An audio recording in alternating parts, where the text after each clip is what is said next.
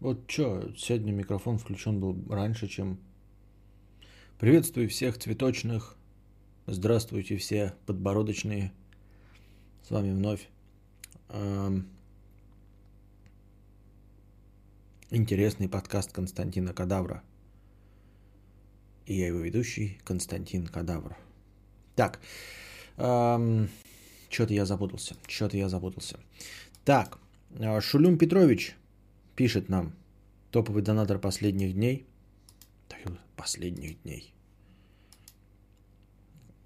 Святые бундаки последних дней. Ёб твою мать, не туда нажал. Ждите. Ждите, ждите, ждите, ждите, ждите, ждите, ждите, ждите, ждите. Сейчас чуть-чуть, чуть-чуть, чуть-чуть, чуть-чуть, чуть-чуть. Небольшая техническая заминка. Она скорее даже и не техническая, но тем не менее. Вот Шулем Петрович пишет, что а, надо что ли самоизолироваться в лесу недельки на 2-3, чтобы народ тоже начал донатить. Я согласен, согласен. А, думаю, что Шулем Петрович нужно попридержать коней. Конечно, не изолироваться, но перестать донатить. Совсем. Мне. Другим можно, но не мне. Вот, потому что, э, как это, расслабили вы моих зрителей. Вот. Они совсем перестали донатить. Вот прям вообще. И мне деньги очень нравятся, я благодарен, но э, я таким образом, можно их просто расхлестать полностью, и они вообще не будут никогда донатить. А потом э, вы уйдете, и наступит ад Израиль, и настоящий экономический кризис, и все будут говорить коронавирус, коронавирус, а коронавирус тут ни при чем. Так вот, Поэтому я рекомендую, Шулюм Петрович, перестать донатить с этого момента. Вот. Кто это, кто это произносит? Кто это вселился в меня, говорит не донатить? Я люблю донаты. Вот, большое спасибо, но нет. Ну, в смысле, а, потому что главная схема это, чтобы не было незаменимых людей. Вот. А, я не на схеме работаю топовых донаторов, а работаю на схеме от каждого по копеечке, Э, Костику на смирительную рубашку. Вы это слышали? Мудрец призвал не донатить. Апокалипсис близко. Апокалипсис уже среди нас. Самоизолируемся. Вот такие вот дела. Э, но я думаю, что вы со мной согласитесь. Ну как, вы согласитесь чисто логически. Конечно, вы донатить не хотите, поэтому нахуй бы вам нужно было. Вам-то вообще прекрасно, да? Э, человек донатит за вас, вы ничего не делаете, никак не участвуете. Вам прикольно, вы получаете контент Костика. Но это же не будет продолжаться вечно. Вот. А, поэтому, поэтому я думаю, что нужно а, все-таки не давать вам а, расслабляться. Просто, ну, чем дольше это происходит, тем, тем больше вы расслабляетесь. Вот. Поэтому подзатянем поиска, поиски, и вы сами с усами. Вот. Призываю Шурем Петровича пока это наэкономить и, я не знаю, купить себе флюги Гехаймен. Дальше. Вчера был назначен на микшер Behringer QX1202 USB. И я почитал все отзывы, ну там я посмотрел, чем отличаются модели Q1202 USB, X1202 USB, QX1202 USB, просто 1204 USB, X1204 USB, Q1204 USB и QX1204 USB. 1204 мне понравились больше, потому что у них крутилочки, вместо крутилочек нижних, самых главных, да, там вот эти двигунки вверх-вниз, мне это больше импонирует. Но я прочитал и по-честному понял, что, ну, мне этот гаджет не нужен, потому что он не даст абсолютно никакой новой функции. Вот, а все, что у меня сейчас есть, оно будет точности так же. То есть тут вот прям ничего нового абсолютно. Это будет удобная, классная штука. Я люблю гаджеты, все дела, но она, во-первых, займет место, да, на столе. А во-вторых, не даст абсолютно никакого прироста. То есть вы вообще ничего не заметите. Я, конечно, может быть, увижу какую-то там, а, то есть буду чувствовать себя как за пультом космического корабля, но в целом ни качественного скачка мы не получим, ни даже какого-то а, удобства. Я думал, что там этот микшер будет работать благодаря тому, что он USB, он будет восприниматься компьютером как 8 э, разных аудиоустройств. И я надеялся, вообще какая у меня самая главная мысль была, я думал, что я, например, буду с Кузьмой говорить, когда у него всратый звук, я смогу вместо физического подключения микрофона запустить голос из Дискорда вот через это устройство. То есть у меня есть, допустим, звук от компьютера идет, звук от моего микрофона, и как будто бы, как будто бы Кузьма сидит здесь вот со мной, и вот его звук идет через вот этот микшерный пульт, то есть отдельный, отдельным каналом, и я бы мог его подрихтовать прямо во время а, нашей трансляции. Но, как я понял, такой функции нет. Вот. Нет такой. Я не знаю. Наверняка какое-то оборудование такое поддерживает, но это точно не э, микшерные пульты аналоговые. Вот, вот э, как аналоговые микшерные пульты, они точно этого не держат. Они выдают э, все равно в конечном итоге. Они предназначены для того, чтобы физические источники собрать все в один и выдать на компьютер один источник. А мне нужно, чтобы каждый из них можно было пропускать через вот эту залупу, короче, понимаете? Я уже давненько думал об этом, что народ расслабил булки, потому что всегда есть тот донатить. Да, да, да, это я, ну так не нужно, короче. Это не в моих интересах. А, так пусть донатит, а ты просто в настроении не включай. Не, я, конечно, могу, но зачем, но я не знаю. Я не знаю. А как удобно получилось? Эльбро стрим кончился, и ты вышел на связь. Понятно. Хорошо. Что там у Эльбро? Васяня 100 рублей. Господа, имейте совесть, не надейтесь на Шулюм Петровича. Да. Гаврик 50 рублей. Стоит ли искать тян, если хочется, но лень? А ведь мне уже 30. С последней расстался 4 года назад. С тех пор отношений не было. Боюсь, если не буду искать сейчас, потом стану старый, стрёмный. Но когда захожу в Баду, смотрю бабские профили, каких мужиков они ищут, и думаю, нах, надо, слишком сложно. А, я бы нет. Я бы на твоем месте нет. Думаю, что ну, типа, ситуация твоя, да, подсказывает, что тебе женщина не очень-то нужна. Тебе 30, и последние 4 года у тебя не было женщины. Ну и зачем париться? Э, определитесь всегда, когда вы что-то хотите, вот как я сейчас, да, с микшерным пультом. Определитесь, вы ли этого хотите, и хотите ли вы это для чего-то, а не повлиял ли на вас эм, чей-то сторонний вкус или чьи-то сторонние предпочтения. Вот вы хотите машину, потому что вы хотите ее водить, или потому что принято так, чтобы вот, ну вот, например, у вас есть деньги, да, миллионы, вы храните их в кубышке и ни на что не тратите. Вопрос, стоит ли покупать машину? Вот вы уверены, вы хотите водить машину? Вам это нравится? Вам это нужно? Или вы просто э, прогибаетесь под вкус аудитории, которая говорит, что успешный человек должен ездить на успешной машине? Ты с Кузьмой стримишь два раза в год. Можно и сосок покрутить для тактильных ощущений в эти моменты. Я не понимаю, Светлана, твои шутечки. Вот. Что сосок подкрутить? Все время сразу, я не понимаю, вот э, это ленность Кузьмы, почему он не может, у него же есть эти балдежный подкаст, вот, специалисты, которые настроили, почему они придут ему домой, не настроить нормальный микрофон, почему у него все время каждый раз новые настройки, я этого понять не могу. Хотя о чем я говорю, у букашки тоже каждый раз она запускает, у нее каждый раз перегруз. Я, я, нет, я, я бы эти проблемы решил. Вот сидя, сидя за компом букашки, сидя за компом Кузьмы, я бы все это решил. Но я удаленно это не могу. Это надо, знаете, надо все проштудировать, вот каждый пунктик посмотреть, тут жахнуть, тут жахнуть. И пробовать все перезагружать и про- проверять, не сбилась ли настройка после перезагрузки. Это такая сорокотень, вот. Вот, поэтому я сам по себе все время парюсь, да, когда мне нужно кому-то что-то рассказать. Я отвратительный советчик и отвратительный пересказчик. Вот, я все время так нервничаю, мне все время хочется, блядь, ну, вот, понимаете, если вживую, да, я бы человеку никогда не стал объяснять. Я бы сказал, дай сюда компьютер, блядь, я сейчас сделаю, иди отсюда, блядь, не, не заходи сюда никогда. Вот. А так, когда удаленно кому-то что-то пытаешься объяснить, ты не можешь взять на себя управление. Поэтому приходится максимально подробно объяснять, чтобы человек еще ничего не накосячил. Я имею в виду любой человек.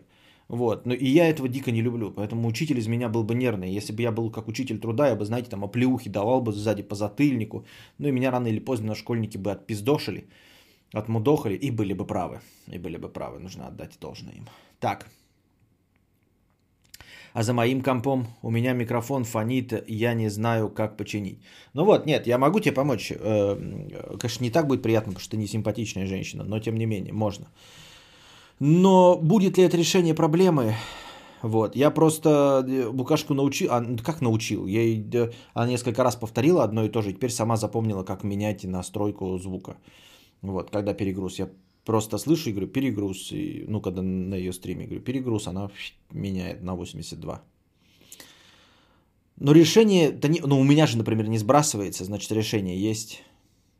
Есть же программы для удаленного доступа. Так а кто же мне даст? Ага, сейчас мне э, какая-то женщина из интернета даст доступ к своему компьютеру, чтобы я ее нюдесы смотрел и удаленно ее вебкой управлял. Это Андрюша мне даст. Еще, э, еще зайдешь к нему на этот на удаленный Team, TeamViewer, а он еще специально будет голым членом в вебку тыкать, в надежде, что я буду смотреть. Я буду заходить, а, у него, а он на рабочем столе специально сам поставит себе это вместо а, картинки рабочего стола фото своего пениса. Не реагированного даже. Этого я знаю. Вот. Суть в чем? О чем я вообще говорил? Как бред какой-то, блядь, нес вообще. А, ну что звук у Кузьмы идет в сратый, хотя э, в его контенте звук всегда прекрасный. Вот. И я думал, что, понятное дело, что все равно бы сратенько было, но хоть я бы хоть какие-то крутилочки мог на своей стороне. Так и главное, что все это в цифровом виде-то можно через voice метр пустить, через виртуальные кабеля, вот это все настроить. Но это дрочево. Это дрочево, я просто не хочу этим заниматься. Вот этими, знаете, эффектами э, звуковыми, как у этого, как его зовут-то? Ёба-боба. А, Wheel of Games. Ну, уже слышали, он там голосами говорит, там что-то кнопочку жахнет, и голоса меняются. Я знаю, как это делать, но я не хочу с этим трахаться. Ну, типа, я же в игре не играю, мне зачем этими другими голосами говорить? Если я устраиваю клоунаду и кривляние Константина Кадавра, так я могу и сам там что-то подкорчить голос чуть-чуть. И этого достаточно. А эффекты не запускаю. А так это такое, знаете, там это... Я пробовал, ну, типа, надо логически все сначала на бумажке расчертить себе, какие виртуальные кабеля куда идут. Вы скажете, да ну херня, это все просто. Нет, это если вы стримингом не занимались, только дурачок может подумать, что это просто. Э, раскидать кабеля так, чтобы они друг, друг с другом не конфликтовали. Удаленно управлял вебкой и смотрел нюдесы. Пф, ради такого уберите доступ всех, кто захочет. Так. Антон Фре 50 рублей. Дублирую, пару недель назад было. А, пришел с рейса, подустал, кончился покой. Шоферюги шофера, непростой народ. Да я и сам из шоферюк нарулил, дай бог, колесом своим втирал пыль в тоску дорог. Вспомнил Светку, как сквозняк, юбку ей поднял, а я пятую врубил и будто не видал. Хорошего стрима. Ты продублировал текст песни? Который две недели назад. А, ты хорош. Так, ну сегодня вот у меня, да, я сейчас стрим запущен, запущен, запущен у меня в хорошем мегабите.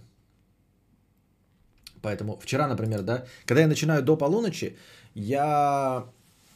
Эм, что я?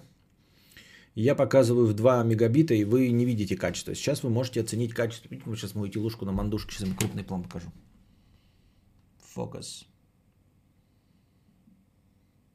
Вот так моя машня под носом выглядит.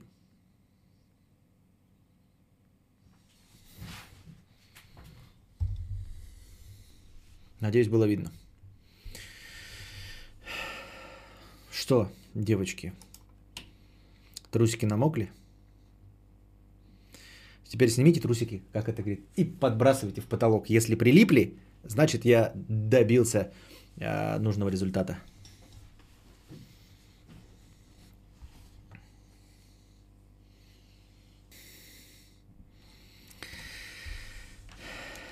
Оценили все щетинки на твоем лице. Да. Не показывай так близко. Да, вот это называется э, хорошая камера. Звенящая резкость. Я себя некомфортно чувствую. Так и должно быть. Так, так и должно быть. Спасибо, блядь. Это ж хорошо. Василий Че. А, вчера смотрел э, работный сайт, вакансии типа журналист, редактор. Один крупный российский международный телеканал прописал требование делать видео и в ТикТок медиа, пишущие о технике, необходимо смотреть. YouTube обзорщиков техники. И вот не говорите, что просмотр ТикТок и блогеров это несерьезно. Хорошая, блин, я бы Я бы попытался, да нахуй никому не нужен. Но интересная вакансия. А, международный телеканал ищет вакансию журналиста-редактора, нужно смотреть чужие обзоры техники, да, и делать обзоры на обзоры. Класс. У девочек намокли от страха. Я только что понял смысл слова кринж.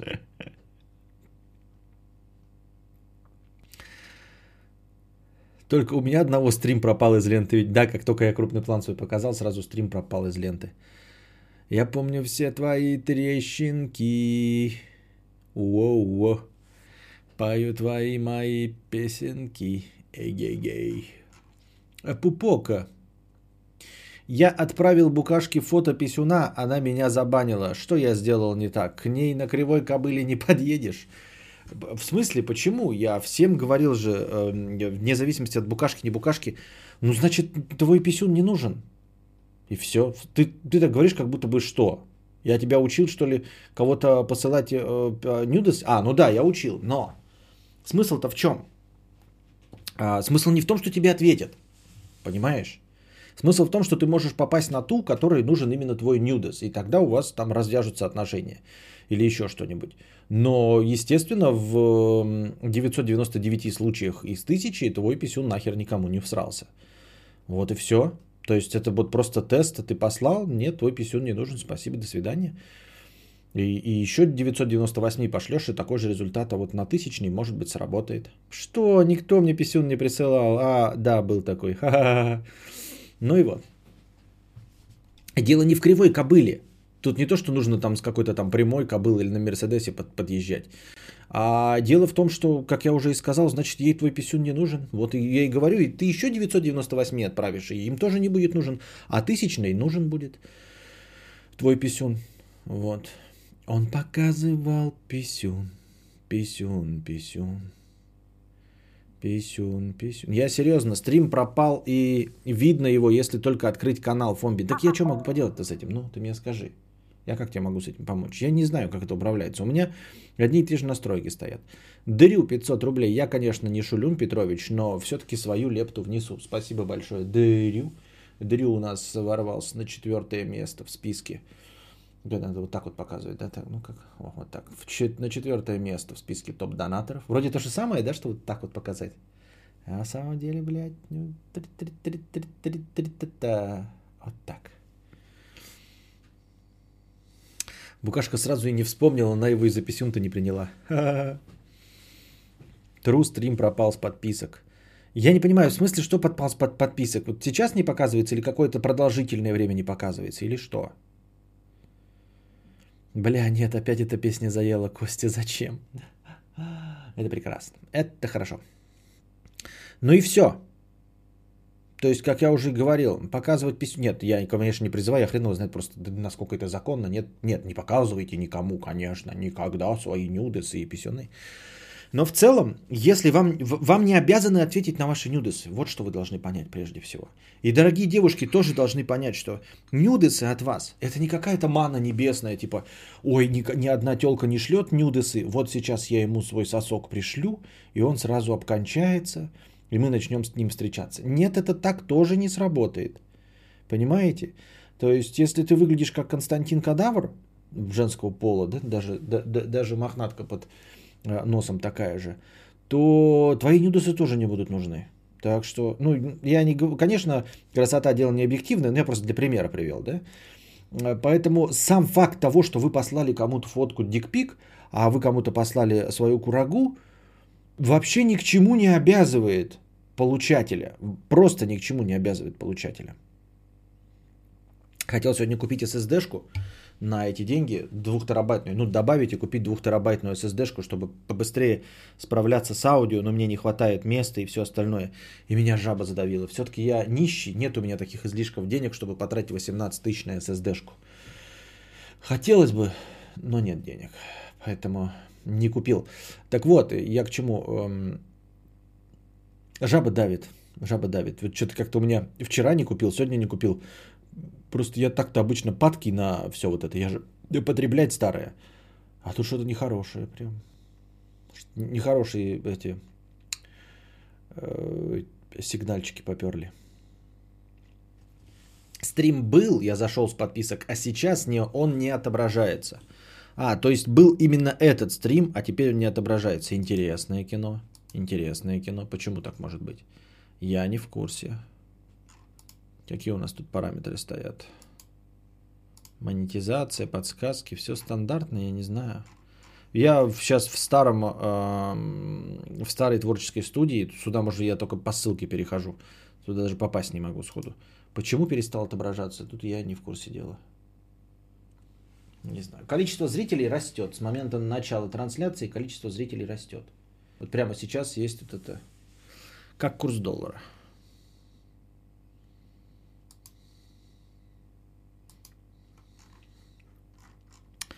Так. Шулюм Петрович, 5000 рублей. Чё тихо, как на утренней зорьке. Спасибо за 5000. Шулюм Петрович, 3000 рублей. Скидываемся на хорошее настроение для всех. Спасибо. Антон Фрёс, 100 рублей. А, а, у, донатьте, бразерс, 100 рублей. Спасибо. Спасибо. Так, сейчас э, небольшая песня пауза. А, она на самом деле не должно было быть. Я должен был воды себе налить. Я стакан унес на кухню, а что-то вот стакан обратно с водой не принес. Почему? Я не знаю.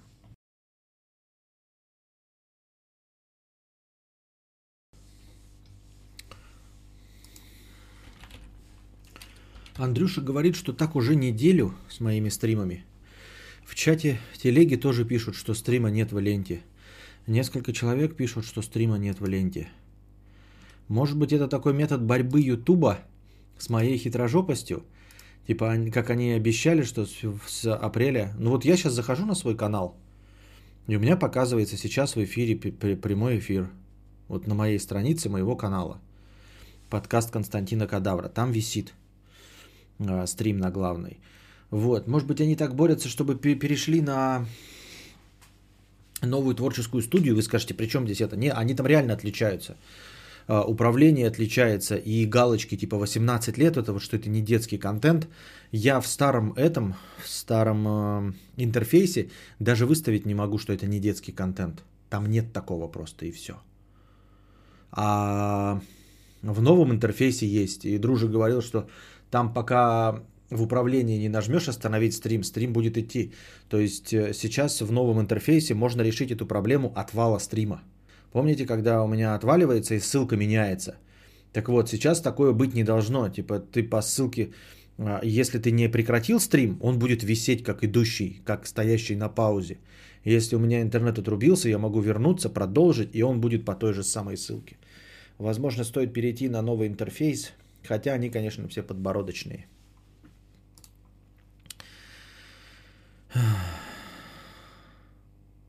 Колокольчик врубайте. Походу уехал в Киров на кабриолете. Мы говорим про ленту подписок. У меня тоже пропало, хотя в начале был стрим. на канале не видно стрим, но пока не зайти в видео. А у меня просто на канале. Может, потому что я владелец, поэтому видать. А так я не знаю. Так. Дорогие друзья. На чем бишь у нас с вами?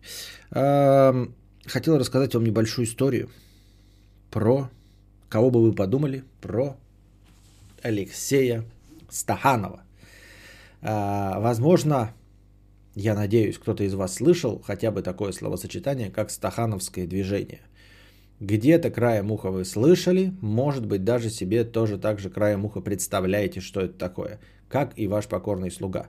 Ну вот я наткнулся на небольшую заметку, статейку об этом, а, посчитал, что это интересно, и вот вам расскажу. В чем же заслуга была? Кто такой Стаханов? Зачем и почему, и чтобы что, и что движет такими людьми? Не сочти за издевку, просто интересно, занимаешься бегом или собираешься возобновить тренировки? Давно не был на твоих стримах, рад слышать знакомый голос. Лайк за небритость. Ну, как вам сказать? Я вроде как занимаюсь бегом регулярно. Ну, типа, зачем вас-то об этом оповещать? Ну, типа что? Ну, вы, например, можете видеть, что ничего не меняется. Абсолютно. Бег никак не влияет на э, мое, э, на мой образ в стриме. Вот. Но, скажем так, жена не ругает меня за то, что это вешалка. Поэтому здесь нет никакой издевки. Я бегаю. Нашел свой старый этот. У меня закончил. Я думал, что закончился, он еще есть. У меня, оказывается, непочатая пачка была. Эль-карнитина. Как раз использовать нужно до июня 20 Но я до июня 20 ее выпью. Там по 4 таблетки, что ли, пьешь. Надо новый заказать. А я толстенький, мне не хватает силы. А в конце я прям себя измотанным чувствую. Думаю, что мне энергии не хватает. Стал следить за питанием. Ну как, не в смысле, не. успокойтесь. Следить за питанием в смысле перед бегом, бегаю, ем за час, например, да, а, чтобы успела уложиться еда, и чтобы мне хватало энергии, потому что если голодом бежишь, например, там, да, сразу проснувшись после кофе, то энергии прям реально не хватает на то, чтобы перемещать мое 100-килограммовое тело. Если поешь э, непосредственно перед пробежкой, опять-таки мое 100-килограммовое тело и моя невыдержанность, несдержанность в еде, я э, бегу очень тяжко, ну жиробубель, вся еда внутри колышется. Поэтому стал следить за тем, чтобы за час до пробежки там что-то поесть, оно чтобы успело устаканиться. Вот. Но что-то, короче, выматываюсь. Мне в конце, во-первых, воздуха не хватает, не знаю почему. И это только в последнее время. Э, ну, в конце там последние буквально 5-10 минут. Э, ну, как не хватает, просто, знаете, прям становишься так, расправляешься и прям так полными легкими дышишь, потому что чувствуешь, что чуть-чуть не хватает кислорода. А, и все. А до этого было нормально. С чем это связано? Не знаю. Ну, в смысле, окно я открываю. То есть у меня нормально проветривается, вся комната, все дела. Ну, ну и все, больше нечего рассказать. Звезд с неба не хватаю, рекордов не ставлю. А, сейчас остановился на одной скорости и на одном времени. И планирую рост. У меня есть план, но пока не могу, потому что прям меня выматывает за час пробежки. Э, моя скорость и с моим весом прям выматывает. То есть ну, даже по 100 метров не добавляю. Итак, Стаханов. Ты не пугай нас так, следить за едой он стал. Из нового, что заметил, 720 больше не ХД. Теперь постоянно дергаюсь, думая, что скорость упала и тоже подкастов в подписках нет. А, ничего не понял. Ну, спасибо. так вот, Стаханов. Значит, э, суть в чем заключается? Стаханов поставил рекорд по выработке угля в шахте. Вчера нашел какой-то... Ф... Так. Э, Илья Агарков. Вот это э, есть вражеская фан-группа. Это группа петухов. Не нужно на нее подписываться. Я всех баню, кто подписывается на эту группу всех, кто э, как-то выдает, что подписан на эту группу, я баню просто за сам факт. Потому что это сборище конченых пидорасов. Вот и все.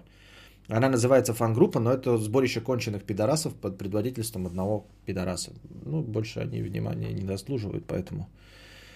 Если вы зашли в эту группу и не поняли, что это группа конченых пидорасов, то вы конченый пидорас. То есть автоматом, если вы зашли в группу, вас ничего не смутило, вам кажется, что это фан-группа, вы вот и есть конченый пидорас. Я не хочу, чтобы вы были моим зрителем, поэтому я вас баню. Вот. А, так вот, Стаханов поставил рекорд по выработке угля в шахте. Ну, просто добыл э, уголь в шахте. Если вы думаете, что это наше достижение советской пропаганды, ну, конечно, отчасти это так и есть, но в целом он поставил рекорд действительно мировой. То есть это не просто какой-то местечковый рекорд, сами себе придумали какое-то соревнование и вот э, добились результата. Нет, это мировой рекорд, настолько мировой рекорд, что, э, ну, естественно, мировая общественность доверилась советским журналистам, ну, не имело смысла там никого э, обманывать и наебывать в этом. Ну, навряд ли работает, знаете, э, какая-то пропагандистская машина, типа рекорд это рекорд одного человека. Это не говорит о том, что страна сверхдержава или еще что-то, вне зависимости от того, какие у вас отношения между двумя странами. Это, во-первых. Во-вторых, тогда еще не было холодной войны и противостояния с Пиндостаном такого классического. Это был 35-й год на дворе. Вот, э, Госдеп не был нашим врагом, поэтому все легко и просто. В общем, Стаханов поставил рекорд по добыче угля за одну смену. Ну, там, естественно, смены во всех странах разные, но за временной промежуток в 5 часов 45 минут он добыл 102 тонны угля. 102 тонны угля за рабочую смену. В ночь с 30 на 31 августа 1935 года он добыл 102 тонны угля. Ну а насколько это много, хорошо, хрен его знает, может они обычно 100 добывают, да? Нет, это э, превышение нормы выработки в 14 раз. В 14 раз. То есть он за один раз сделал столько, сколько должны сделать 14 человек или 14 смен одного человека. Вот, э, это заметила вся мировая общественность, и он даже попал в декабре вот этого 1935 года на обложку журнала Time, американского журнала Time, то есть вот он был э, героем, э, одним из главных, вот, например, в прошлом году, да, у нас была Грета Тунберг, когда-то был и Адик, был и Стаханов, вот. А, на самом деле его зовут Андрей Стаханов, но после того, как он поставил свой рекорд, первая заметка о нем была написана в газете «Правда», и там просто тупо опечатались, а, накосячили и написали Алексей Стаханов. Казалось бы, что из этого надо сделать? В нормальной ситуации нужно выпустить опровержение, написать, ребята, опечатка в предыдущем номере, на самом деле Андрея Стаханова зовут Алексей Стаханов. Ой, Алексея Стаханова зовут Андрей Стаханов. Вот. Но почему-то э, рекорд э, Андрея слэш Алексея Стаханова оказался настолько миметичным и имел настолько взрывной хайп, что люди сразу запомнили его под именем Алексей Стаханов, и Иосиф Виссарионович Сталин лично предписал и указал, чтобы ему там э, в сокращенном порядке выдали паспорт с новым именем Алексей Стаханов. Понимаете, жил ты себе, жил под именем Андрей Стаханов, сделал ты рекорд, какая-то вонючая газета «Правда» обгадилась, написала твое имя Алексей и вместо того, чтобы исправить ошибку, решили просто тебе выдать паспорт с новым именем. Живи себе с именем Алеша. Вот. Я такой же был стахановец, приходил на работу и делал работу хорошо. В результате меня избили работники и правильно, потому что работодатель по мне начал делать новые планы для работы, оплатил также. Да, да, да. Андрей Прошкин, ты все верно написал, но мы э, придем э, к этому в конце нашего рассказа. Вот, спустя каких-нибудь 20 дней Стаханов э, преодолел свой же рекорд.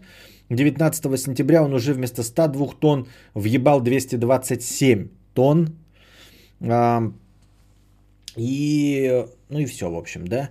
А сразу после этого он получил всеми, всесоюзную известность, вот. А, его направили на обучение в промышленную академию, после которой он стал депутатом Верховного Совета СССР, и даже одно время кто-то рассматривал его в качестве кандидата на пост наркома угольной промышленности. Ну, фактически на пост министра угольной промышленности по тем временам. Э, он, конечно, им не стал, потому что был не совсем образованный, ну, то есть всю жизнь шахтер, да, рабочий человек, но с другой стороны, посмотрите, когда вы еще можете вспомнить пример, чтобы рабочий человек чисто вкалыванием, просто трудом, вкалыванием, смог бы добиться какого-то результата и успеха. Понимаете, это можно выпускать альбомы, и я рано или поздно выстрелить, как Моргенштерн, да? Можно в кино сниматься, там тоже удачно попасть, куда-то хорошо играть и да. Но чтобы шахтер, просто усиленно работая, вдруг добился успеха и стал э, депутатом, ну там получил возможность э, получить образование и стать партийной номенклатурой, где это видано? Видано только в Советском Союзе. Ну, естественно, это единичный случай, но тем не менее люди, страдающие по совку, а, могут это вспоминать. Ну, а действительно, а что бы не вспоминать, хоть это и единичный случай, ну, не единичный, их, наверное, было побольше. Несмотря на это, все-таки они были. Но после 91 года, например, такой хуйни нет. Просто нет и все, да? То есть даже если на всю историю СССР это был один случай, но он был, когда шахтер именно работой в угольной шахте добился того, что стал депутатом.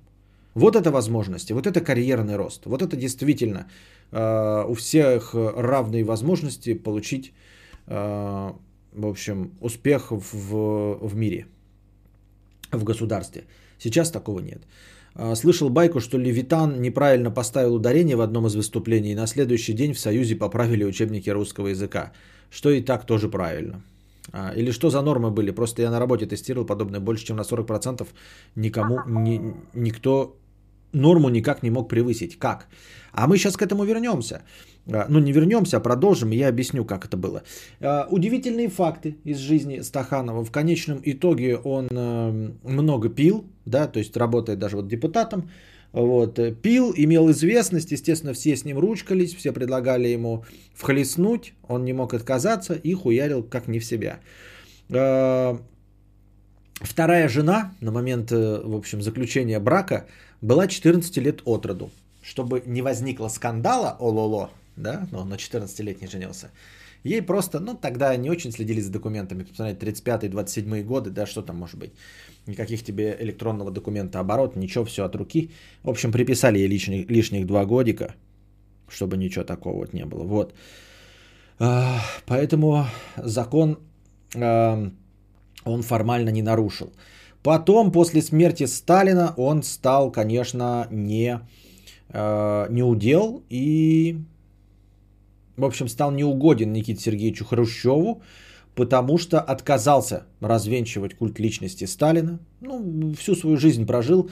Э, просто напомним, что он поставил он рекорд свой в 1935 году, а работал на этой шахте с 1927 года. То есть это не какой-то, знаете, бывают такие выскочки.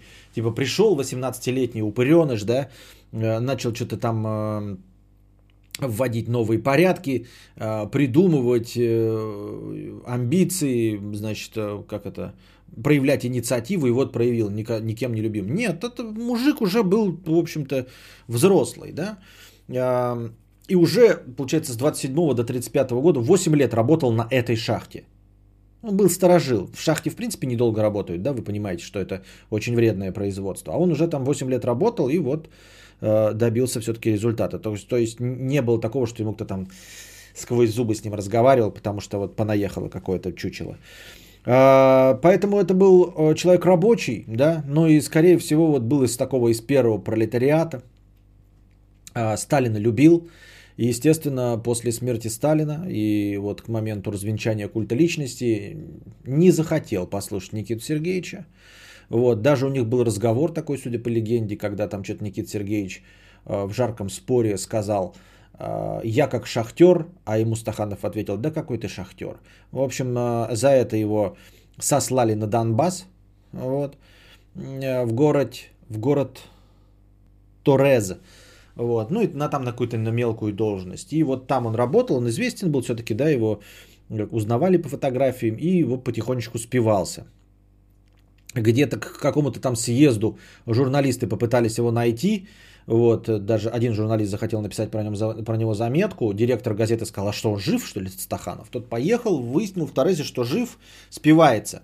Благодаря активности журналистов его там подлечили, не слабо куда-то там перевели, но в конечном итоге, ну, он уже на старости лет э, водил, э, перевезли его там в Москву какие-то в центры, он там водил экскурсии для детей, рассказывал про свой рекорд, все как обычно. Ну и опять ему вернулась известность его, благодаря журналистам его и подлечили, и известность вернулась.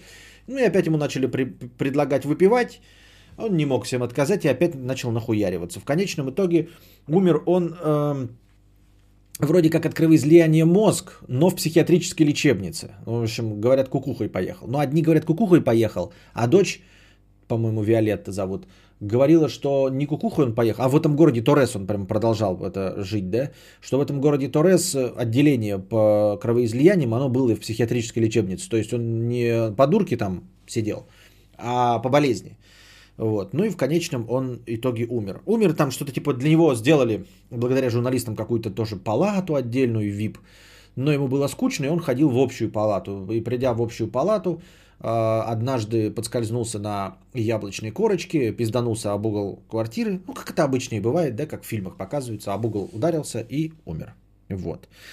А, где-то спустя год в том самом городе, маленький городок, да, э, в Украине, где он работал на шахте, где находилась та шахта, где он поставил рекорд, в общем, городским правлением было принято решение переименовать город в Стаханов. И до сих пор этот город, по-моему, несмотря на иллюстрацию э, и на все вот эти, как это, ну, борьбу с советским прошлым, так и остается Стахановым. Ну, потому что, причем здесь Советский Союз, если город назван в честь просто рекордсмена рабочего. И есть мнение, что это единственный город в мире, названный в честь рабочего. Вот, город Стаханов, даже и, нынешний, так, и ныне так называющийся. А, было несколько спорных моментов. Вот. Как был поставлен рекорд? На самом деле, да, тут критики э, рассказывают, как все было на самом деле, но лично мне не видится в этом ничего предосудительного. Собственно, а как рекорды и ставятся? Как рекорды ставятся вообще везде. В любом, вот просто, ну, э, типа в любом от, в любой отрасли, в любом направлении. Вот когда говорят, там э, рекорд, значит, э, скорости автомобиля. Вы видели, где он ставится? Он же не по дорогам ставится. Вы никогда такого не сделаете на дороге до общего пользования. Там, значит, в пустыне, на идеально ровной поверхности. Автомобиль не серийного производства, там утяжеленный, большие колеса, там какие-то ракетные двигатели. И он ставит рекорд скорости на промежутке там в 100 метров. Они вот так вот фиксируют на нем, там чик, мгновенную скорость. И вот это вот рекорд скорости. Но очевидно, что рекорд по добыче угля, наверное, ставился тоже в каких-то специализированных условиях, правильно? Почему это преподносится как какой-то этот? Естественно, это не был случайный рекорд. То есть не такой так типа, ребята, а я вышел, а оказывается рекорд. И все такие, ого-го-го-го. Нет, нет. Э, с ними заранее специально спускался журналист, который и смотрел за чистотой эксперимента, следил за тем, чтобы не было никаких нарушений и фиксировал, собственно, рекорд, как это всегда и происходит. Понимаете, вы можете поставить рекорд, но вы не попадете в книгу рекордов Гиннесса, если не подготовитесь, не пригласите комиссию, там, по-моему, нужно заплатить какой-то даже бабос, комиссия приедет, будет фиксировать рекорд, будет там нарушения какие-то и все остальное. А, был же даже ролик этот смешной, а, какой-то пришел на минуту славы, по-моему, в Украине тоже, и говорил, что может там отжаться за минуту там что-то 200 раз. И он начал, значит, как-то лег и, так, и, и, и показывать типа отжимания. Ну, наверняка вы это видели. И все смеялись над ним. А потом оказалось, ну да, смешно, конечно, он все равно рекорд не поставил. Но так или иначе, рекорд по отжиманиям, он типа так и ставится. Типа вот эти отжимания на рекорд, да, они какие-то вот такие вот, типа рывки такие вот, дрочево какое-то на полу, понимаете? Что вы, даже ну, нормальный человек, никогда бы даже отжиманием не назвали. Это просто какое-то издевательство над всем этим. Вот. Декоммунизация, спасибо, да, что Ника, ой, Ника, что термин напомнил, напомнил. Даже несмотря на декоммунизацию, Стаханов остался Стахановым. А, Стаханов теперь Кадиевка. Он был Кадиевкой. И потом стал Стаханов. Что, обратно переименовался, что ли? Не, ну может быть сейчас, конечно. Может быть статья старая была просто до э, революции в Украине.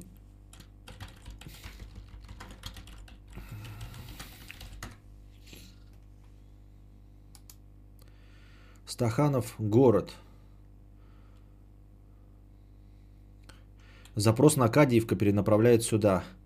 Селев Хадиевка. Так, ну что, почему у меня такая маленькая картинка? Хотел проверить, как он сейчас называется. Есть он. Стаханов Кадиевка. До 37-го назывался Кадиевка. Э, в 37-40-х именовался Сергов в честь Серго Орджоникидзе. Э, в 40-х, 78-х носил прежнее название Кадиевка. В 78-м назван по имени Стаханов. 12 мая 2016 года постановлением Верховной Рады Украины номер таки, за номером таким-то город Стаханов был переименован в город Кадиевка. Так как де-факто город остается под контролем ЛНР, то согласно административно-территориальному делению Луганской Народной Республики, город остается с прежним названием. Ну, понятно. Если по меркам ЛНР смотреть, то он все еще Стаханов. А если смотреть с точки зрения Украины, то он Кадиевка. Вот такие вот дела. Это если вдруг кому-то было интересно. А, так вот, э, с чем связан рекорд, да? А, в нужное время, в нужном месте оказался сам Стаханов, естественно, да? А, естественно, он был большой энтузиаст и, естественно, проявлял инициативу. Но не глупый должно быть был человек. Ну, там, наверное, кто-нибудь помогал, может, ему, я имею в виду, и, и, с точки зрения пиара. Потому что не просто так был, был выбран момент и все остальное, все подходило. То есть были выработки, да, какие-то планирующиеся. Почему в 14 раз он превысил? Э, как так получилось, что он смог? Во-первых, это было на самом начальном этапе пользования этими отбойными молотками. Фактически отбойный молоток это была большая новинка. Это как сейчас электромобиль. Они вроде бы есть, но нельзя сказать, что везде. Правильно? Вот, то есть это было, э, в принципе, новаторское. Да, все там пользовались в этой, э, в шахтах, но вот посреди по миру, как бы еще это не было так распространено, чтобы там ставить рекорды и все остальное. Вот, э, значит, как подстраивали его рекорд? Опять, ну, критики называют это подстраивали, а мне кажется, ну а как, значит, рекорд поставишь, да? Соль в чем была раньше? А, заходит забойщик в угольную шахту. Я, грубо говоря, э, э, грубо своими словами пересказываю. Возможно, я не прав, но примерно так все и выглядело. Заходит забойщик, значит, при помощи отбойного молотка, ну, там, снимают какую-то породу, а потом сам, он же забойщик, ставит укрепление балки, чтобы шахта не обрушилась. Вот, это была его задача самого забойщика. И, соответственно, во время его рабочей смены он выполняет роль. Вот начинал он, кстати, как тормозной. Назывался так тормозной в кавычках. Он отвечал за то, чтобы вагонетки не съезжали и никого не давили. Ну вот, а, это свою карьеру начинал.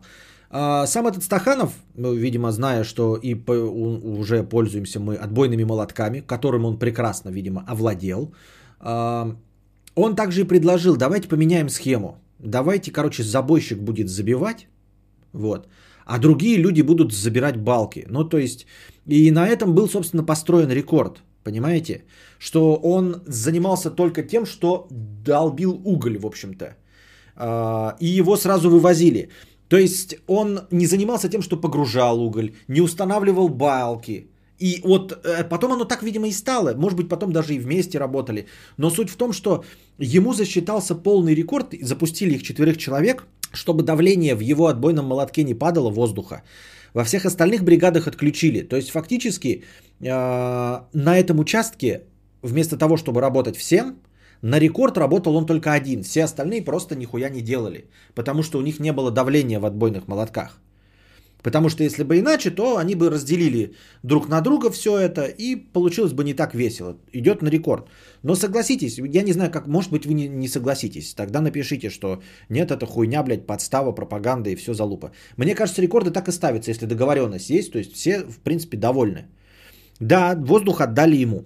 Естественно, так как отдали ему воздух, что остальные будут работать, устроили ему зеленую улицу. То есть вагонетка его гоняла туда-сюда, там не было никакой очереди, типа сначала твоя бригада, вторая. Никаких честных условий. Точности так же, как и ставятся рекорды скорости автомобиля. В пустыне автомобиль, который может ехать только прямо и даже поворачивать, потому что если он повернет, все угрохается и сломается. И рекорды по бегу тоже ставятся на иде, в идеальных условиях, там, я не знаю, на стадионе бегунами в суперкроссовках.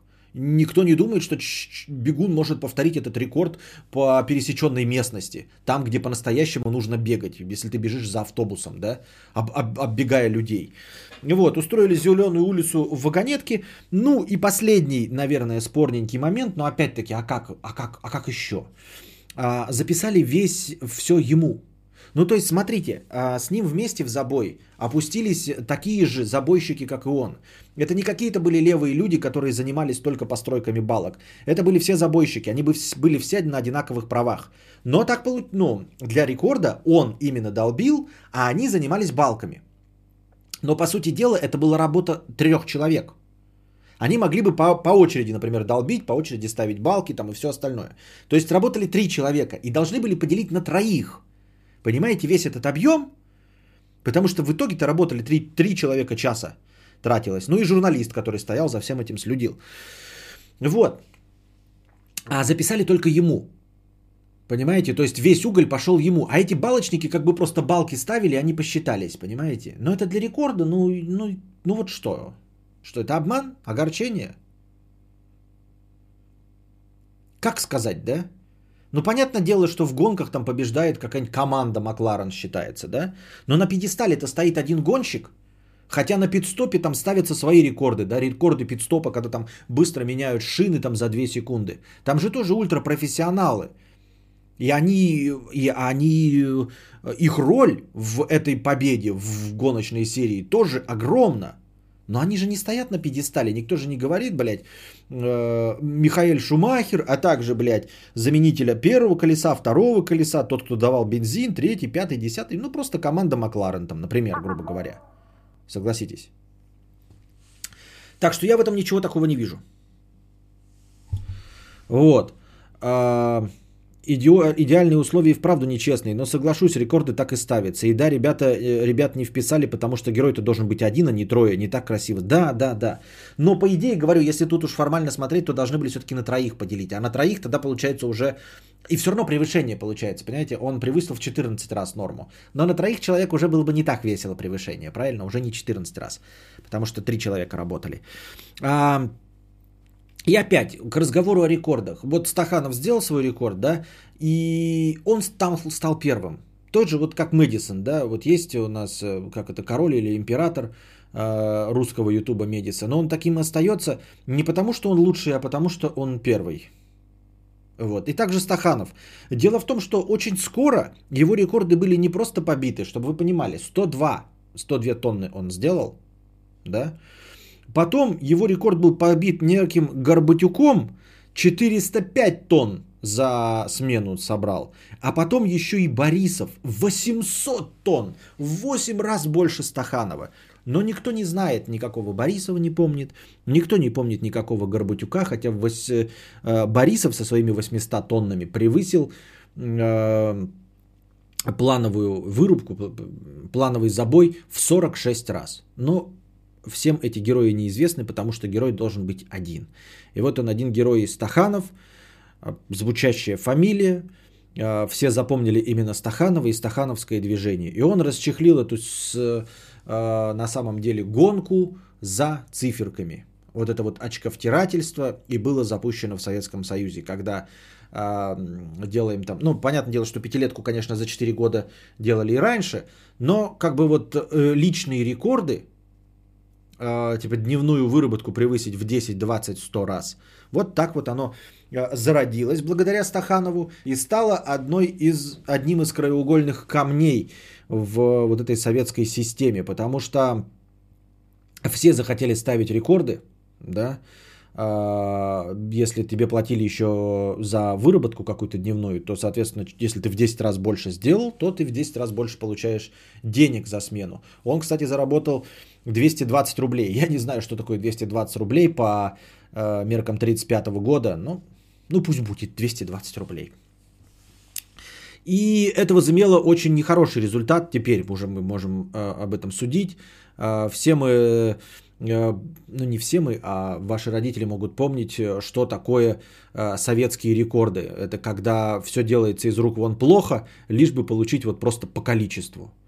А сколько было на это на самом деле затрачено сил и чего это стоило в конечном продукте, никто не задумывается. Главное, что ставить рекорд. Это мода на рекорды была задана Стахановым и Стахановским движением. Вот. Э, сам он с этого не получил ну, никаких дивидендов в конечном итоге. То есть э, умер, умер все равно от алкоголизма. Да, конечно, побыл депутатом, все дела, но так и остался шахтером. Имеется в виду, э, не для своих детей не заработал никакую там номенклатурное будущее. Ну, у нас, потому что партийная номенклатура, она же все равно дети партийных вождей обучались на дипломатов, потом становились послами в каких-нибудь странах, все равно жили дорого-богато и сами становились партийной номенклатурой. Он же, в общем, э, своих детей никого не сделал, партийных дач не заимел, э, себе должностей тоже никаких не получил в конечном итоге, потому что рассорился с Никитой Сергеевичем Хрущевым. И все, умер обычным человеком. То есть, э, ну, получил только известность, никакого профита в денежном эм, выражении он не получил. Не в денежном даже, а просто в материальном выражении профита он никакого от этого всего не получил. Но главным результатом все-таки, э, ну опять-таки это рассматривают э, как результат именно критики, что все-таки больше отрицательного было от этого.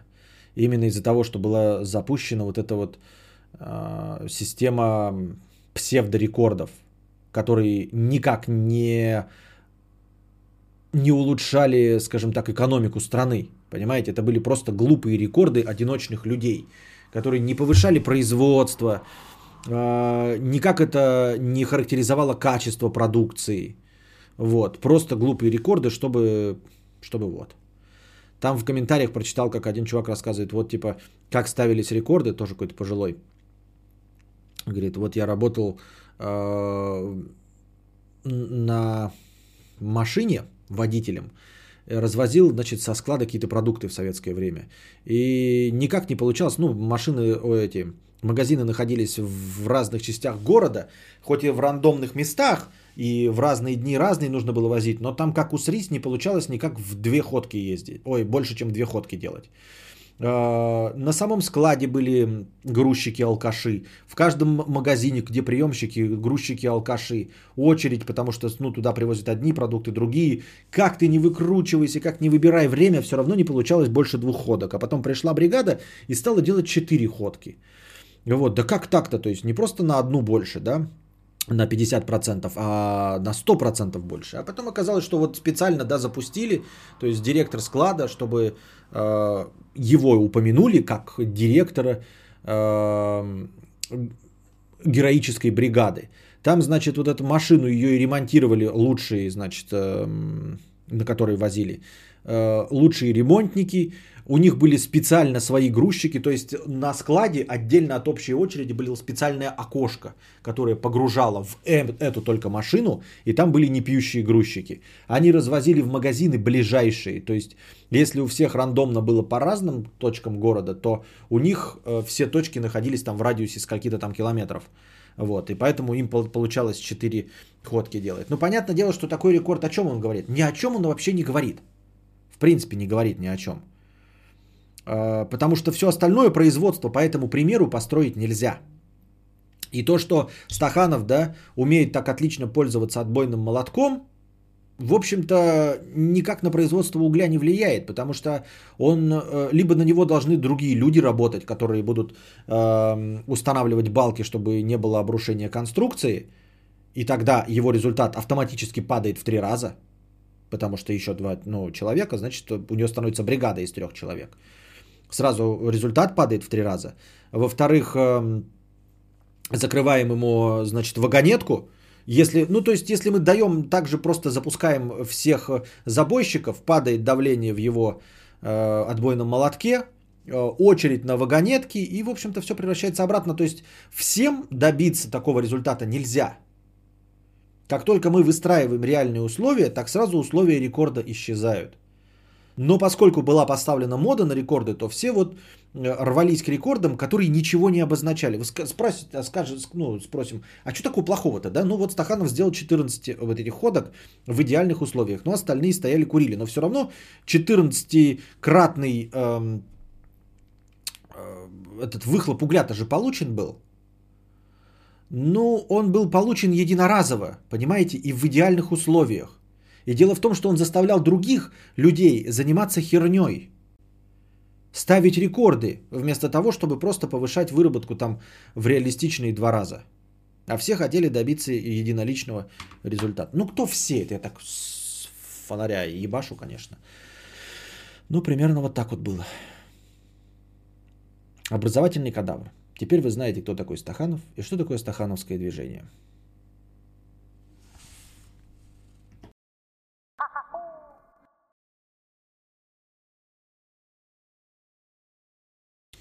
Можешь почаще такие темы пилить, несмотря на то, что именно с этой темной немного был знаком, но все равно очень интересно, так исторические выпуски у Минаева. Да, я к этому и стремлюсь.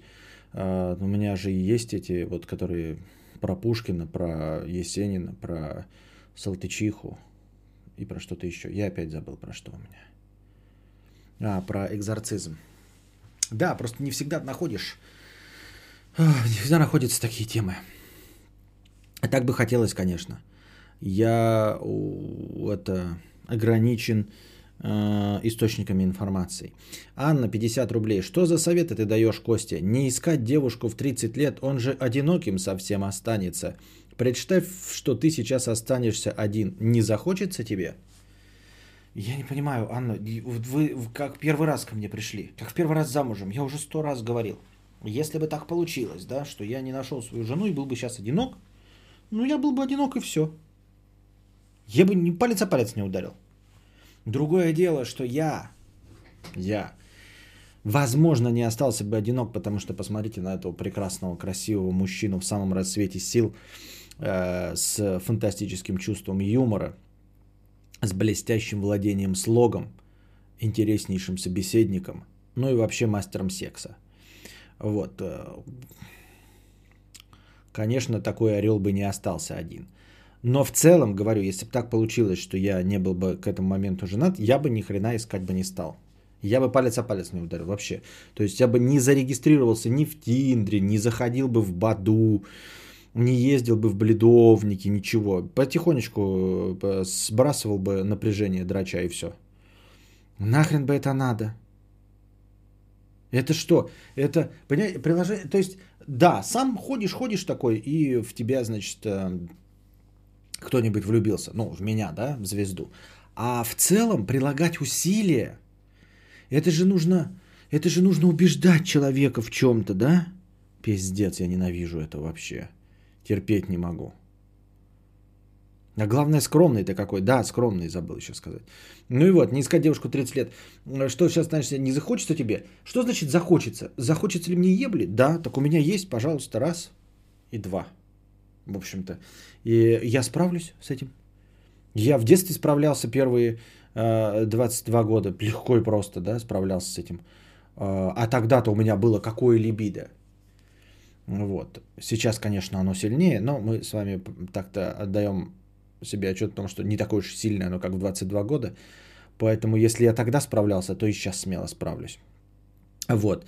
Но при этом я к 36 годам-то стал гораздо говнистее, гораздо придирчивее, э, гораздо критичнее к другим людям. Поэтому если в 22 года я мог просто на жопу позариться, то теперь-то надо же что-то еще за жопу иметь, да? Типа, о чем с ней трахаться? Вот. И не стал бы ничего, блядь, делать. Поэтому, я не знаю, может вы просто, Анна, так это задали этот вопрос. Но нет. Я уверен, что ничего бы не стал делать. Нифига.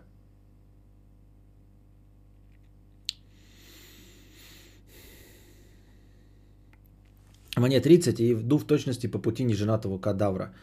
Э, такая же зажизненная. Чувствую себя прекрасно. Да, ну, типа, понимаете, вот я вам говорю, там, типа, нюдесы, э, это, дикпики, да, слать. Я бы сам, скорее всего, нихуя не стал этого делать.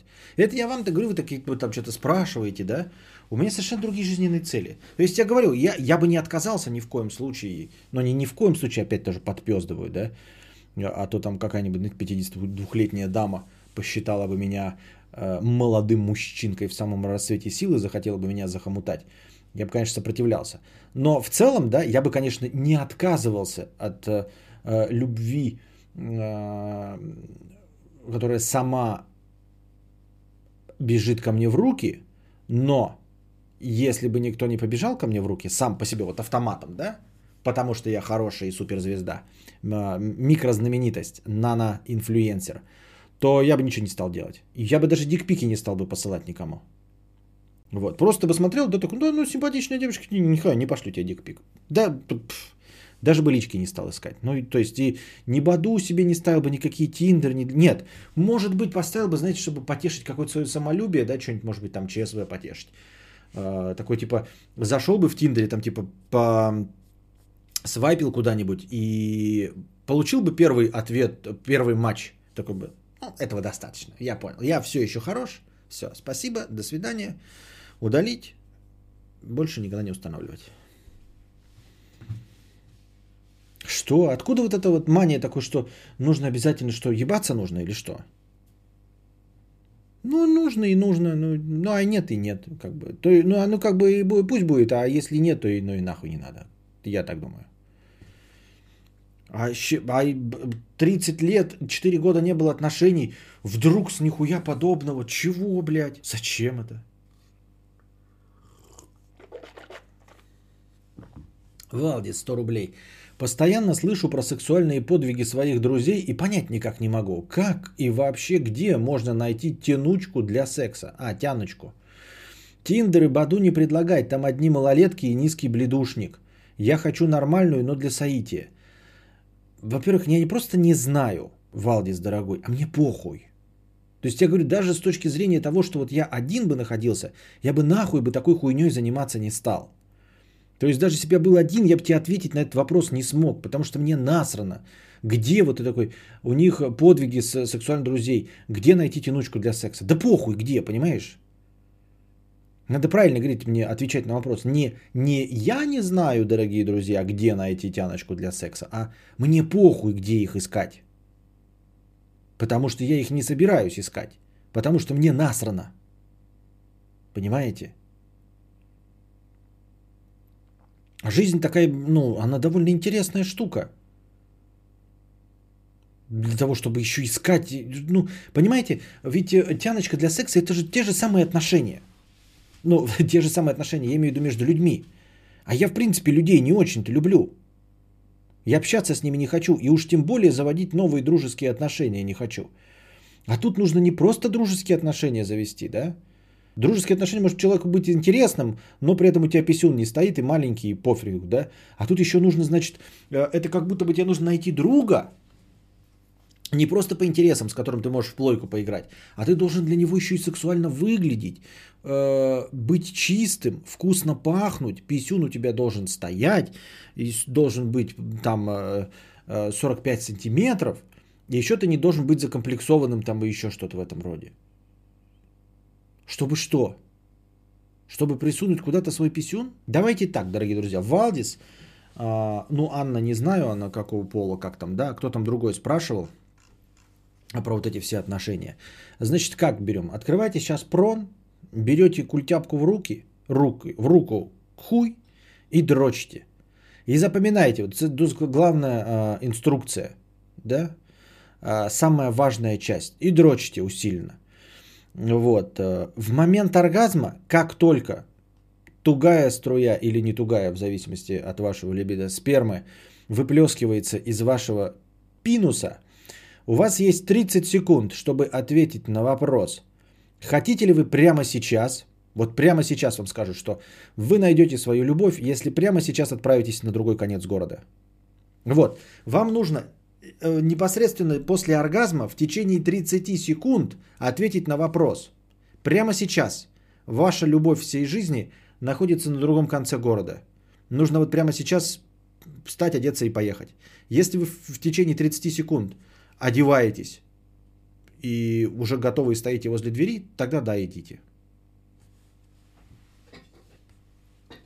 Хитрость здесь в том, что так не будет. А, и Баду именно так устанавливает до первого матча. Ну вот. А, Бульбазавр 50 рублей. Недавно решил подрочить на вебкам и обнаружил, что онлайн на Chaturbate вырос с 20-22 страниц, раньше было по выходным, до 120-130 сейчас. Новичков тьмы, причем пробиваются FindFace 'ом, следовательно не шарят ни хрена. И даже друзей в ВК предварительно не скрыли. Думаешь, нужда или скука? Думаю, Бульбазавр, что мне насрано вообще. Я не знаю. Ну, типа, я не знаю. Пытаться ответить, почему люди поступают так, а не иначе, нужда или скука. Бульбазавр, а мне к тебе встречный вопрос. А, есть Первая мировая война, есть Вторая мировая война и часть этой Второй мировой войны Великая Отечественная, в которой Кого-то потеряли, потеряла каждая семья в нашей стране. Вот каждая семья в нашей стране кого-то потеряла в Великой Отечественной войне. И во всем мире у большинства людей кто-то кого-то потерял на каком-нибудь военном конфликте. И войны продолжаются. Внимание, вопрос, Бульбазавр. Нахуя люди, зная, что война это самое худшее, что может быть, что нет никакого оправдания смертоубийству, и уж тем более нефть, территории и все остальное, продолжают друг друга убивать из огнестрельного оружия. Причем убивать не за свои интересы, а за интересы толстых пожилых мужчин, ходящих в костюме, которые в конце концов пожмут друг другу руки. Для чего люди на это подписываются? Нужда или скука? Потому что люди Потому что люди тупые обезьяны. Вот почему.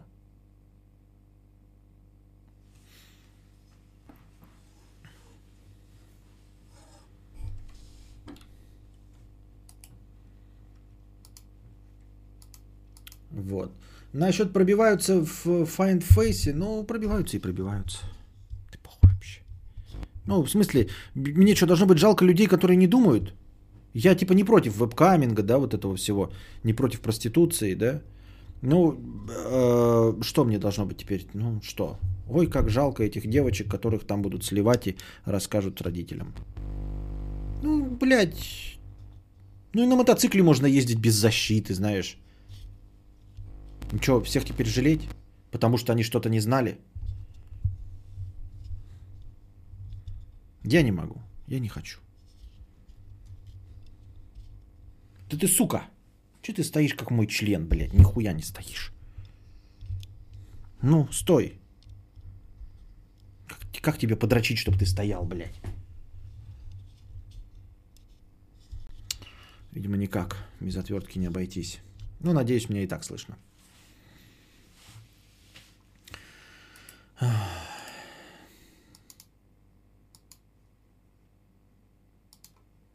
Так, у нас тут простыня текста. Ты мне пострелять между нами пальба.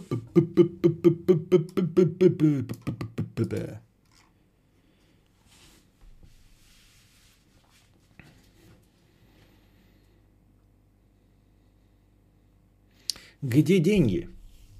Простынка А. А теперь наша постоянная рубрика «Простыня текста».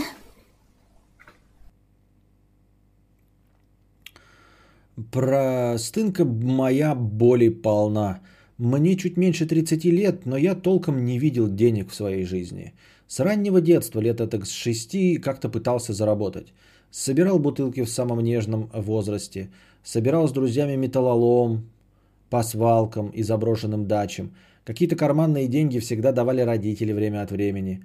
Летом с 15 годков работал на стройках, стриг газон и, в общем, на чипсы с Кока-Колой всегда хватало – а когда вкуснее стали пиво с сигаретами, то и на них. Но конкретных денег я в своей жизни не имел. Бывали счастливые случайности, когда выигрывал в покер от сотни до 500 долларов. Но это не то, чтобы очень много, да и приходилось то телефон новый купить, то видеокарту или бойлер поменять. Одним словом, любые суммы, которым я когда-либо располагал, приходилось тратить на повседневные нужды или пропивать. С работой никогда в жизни не везло. Отработал по специальности 2 года за 13 тысяч рублей в месяц. Выживал подработками, типа переустановить винду и ноутбук или э, компьютер почистить за 500 рублей. Также всегда работала жена, непонятно каким чудом появившаяся у меня сыча. Но ее зарплата едва хватает на еду и коммуналку. Но тем не менее периодически приходилось бить челом и просить у родителей денег на еду и сигареты. Когда окончательно надоела нищета, и неблагородно, неблагодарная работа в бюджетных учреждениях, то уволился и стал искать новую работу. Искал ее почти три года.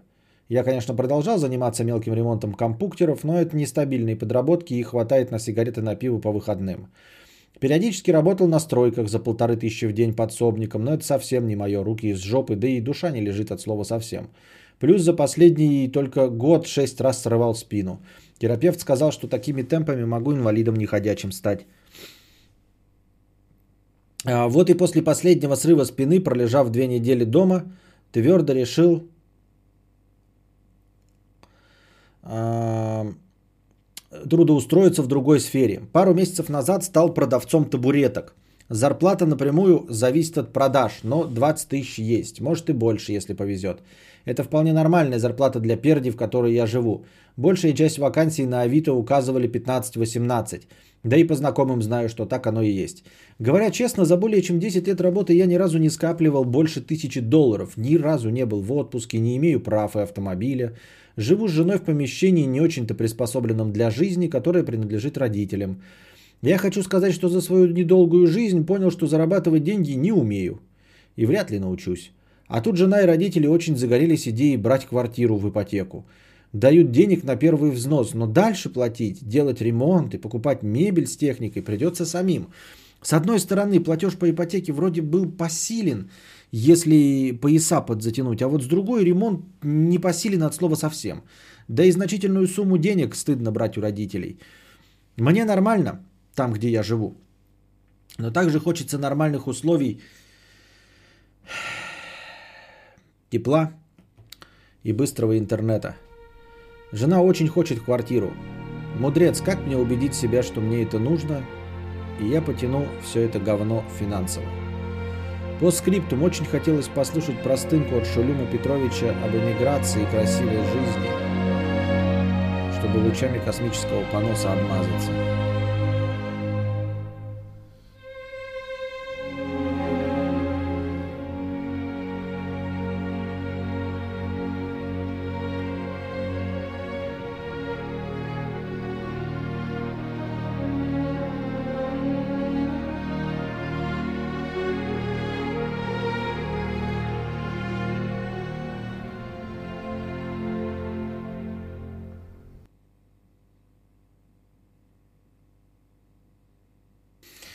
Не, ну а что? Неподходящая вставка. Грусть, печаль, тоска. Грусть, печаль, тоска. Великий прокрастинатор. И я не знаю, что прокомментировать. Ну, по большей части я также, но если говорить о том, что зарабатывал ли я когда-то деньги, нет, никогда не зарабатывал. Все, что у меня есть куплено, оно тоже куплено на деньги родителей автомобили, там дома и все остальное. У меня никогда на это не было, так что... Но, естественно, я в лучшем положении нахожусь, но тем не менее. А, чтобы говорить, что у меня были на руках когда-то свои 500 тысяч рублей, никогда. Ничего подобного у меня не было. У меня даже своих и 200 тысяч рублей не было.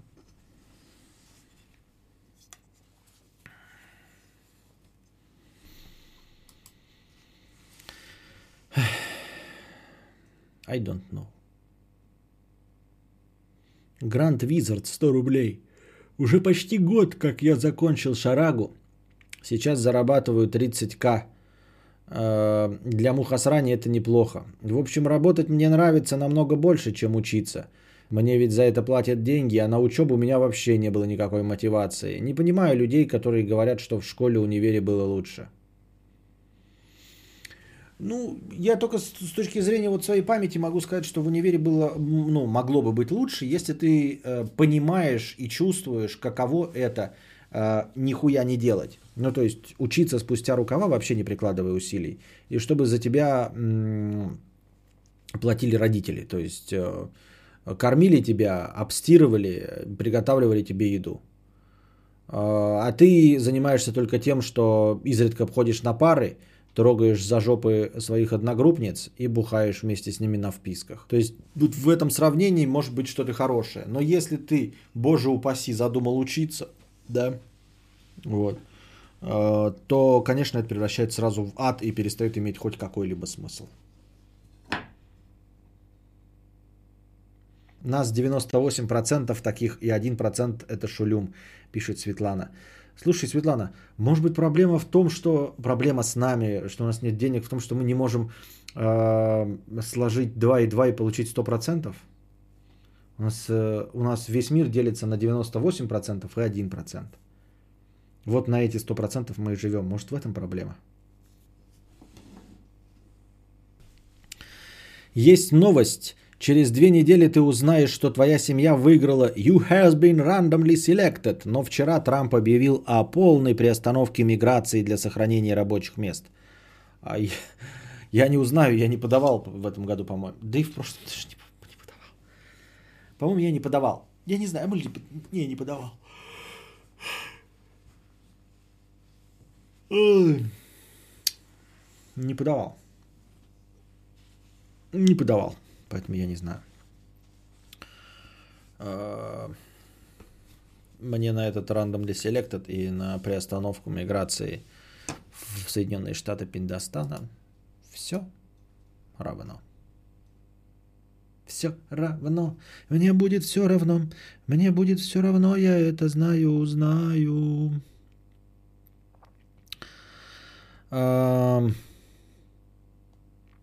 Еще одна информационная вставка, точнее нет, история жизни прекрасного человека. Мы уже прослушали сегодня мини-лекцию про Алексея, он же Андрей Стаханов. Нет, мудрец, еще один процент это нищие, слушающие подкаст через окно соседа. А я думал, еще один процент это байкеры однопроцентники, которые он Days Gone. У него же один процент там выбито. А, послушай небольшую лекцию от Константина Кадавра, ликбез, о таком замечательном, прекрасном человеке, как Франциско Масиас Нгема Ндонг. Блестящий в своем роде человек. Вот. А, долгое время бывший президентом, читай, диктатором экваториальной Гвинеи. Вот. Значит, а, тупой, как сапог от скафандра. Я думаю, что мне хоть а, про диктатора экваториальной Гвинеи можно говорить, не сдерживаясь, потому что я не собираюсь ездить в экваториальную Гвинею, и если мне закроют туда въезд и никогда не дадут визу, как персоне нон-грата, я надеюсь, что я не буду от этого переживать. Так вот, Франциско Массис Нгемандонг, в принципе, был э, не самым умным человеком с самого начала. Но нельзя сказать, что не был хитрожопым, а также безумцем.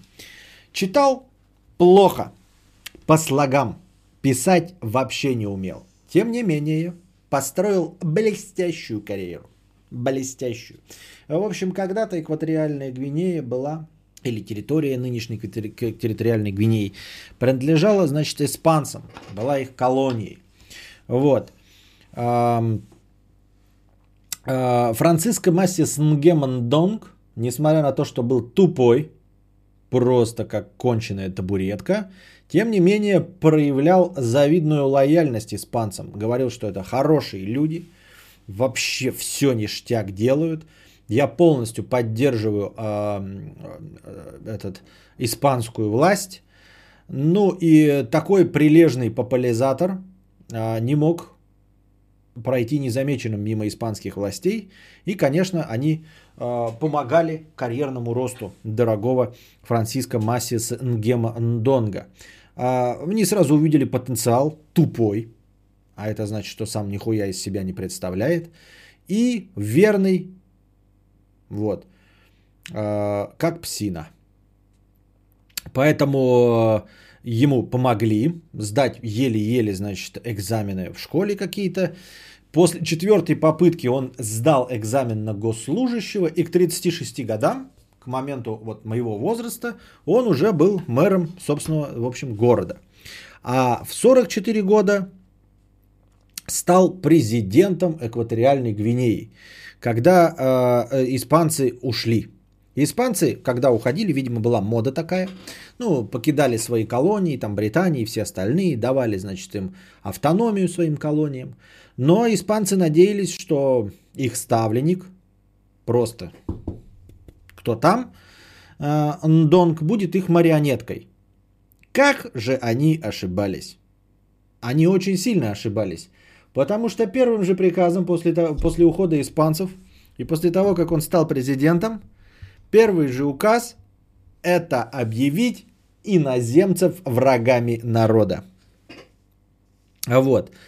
А, просто всех иноземцев объявим, а, объявим врагами народа. Вы скажете, ну, вполне себе нормальная национальная политика. Если бы, если бы она а, заключалась только в том, чтобы объявить эм, врагами народа иноземцев. Как водится, диктатор маленькой банановой республики, естественно, посадил на все важные должности своих родственников. Вот. А, но был откровенно ёбнутым на голову. Я почему про него и рассказываю? Потому что он был ёбнутым на голову. Замечательная история человека, да? Ну, то есть с самого начала он был и тупой, но еще и крайне ёбнутый на голову. То есть он садил, он был параноик, да, а, который держался за свою власть. А, чтобы вы не думали, что это такое экваториальная Гвинея, там всего 300 тысяч человек. То есть вроде бы страна, да, я буду рассказывать об ужасах в этой стране, но чтобы вы э, не представляли себе какой-то ад и Израиль, надо понимать, что построить диктаторскую республику в 300-тысячной стране не так уж и сложно. Просто в конечном итоге он был настолько упорот в своей тупости, да, что он объявлял врагами народа просто умных людей. И в один прекрасный момент дошел до того, что просто запретил очки. Потому что э, че ты, блядь, э, в очках ходит, блядь, читать умеет, что ли, блядь? Сильно умный? Нам нахуй умные не нужны, блядь, казнить педрилу. Естественно, остатки умных людей бежали, бежали просто из экваториальной Гвинеи.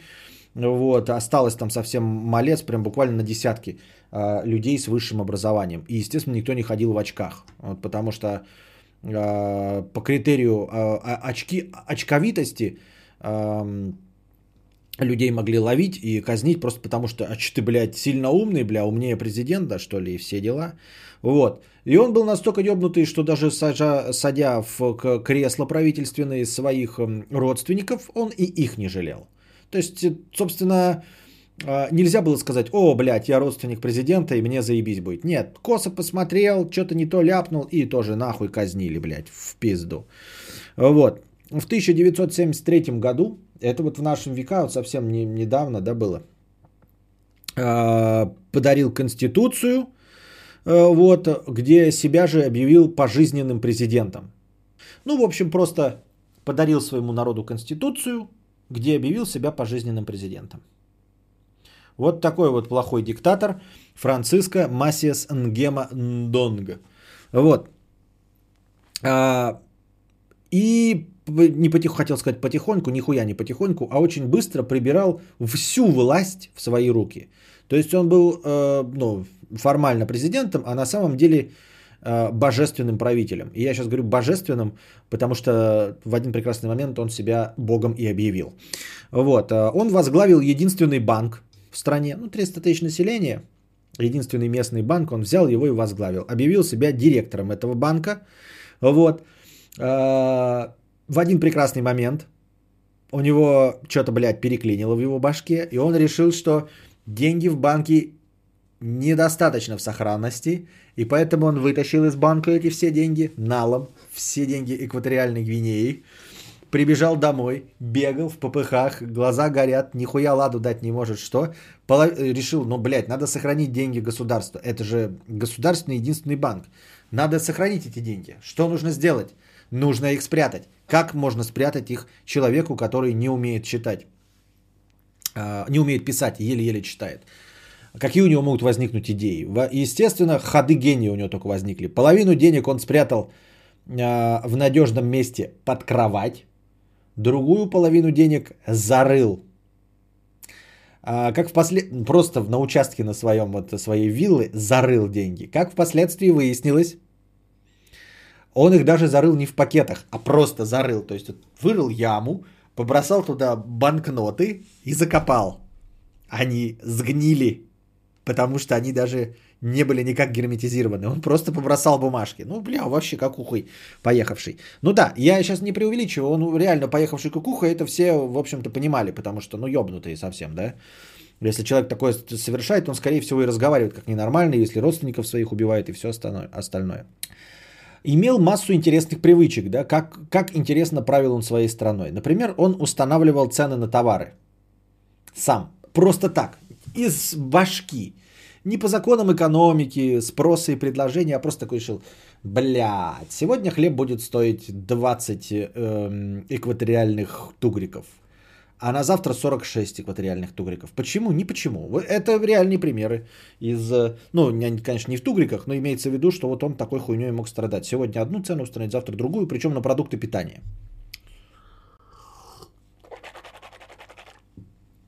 Вот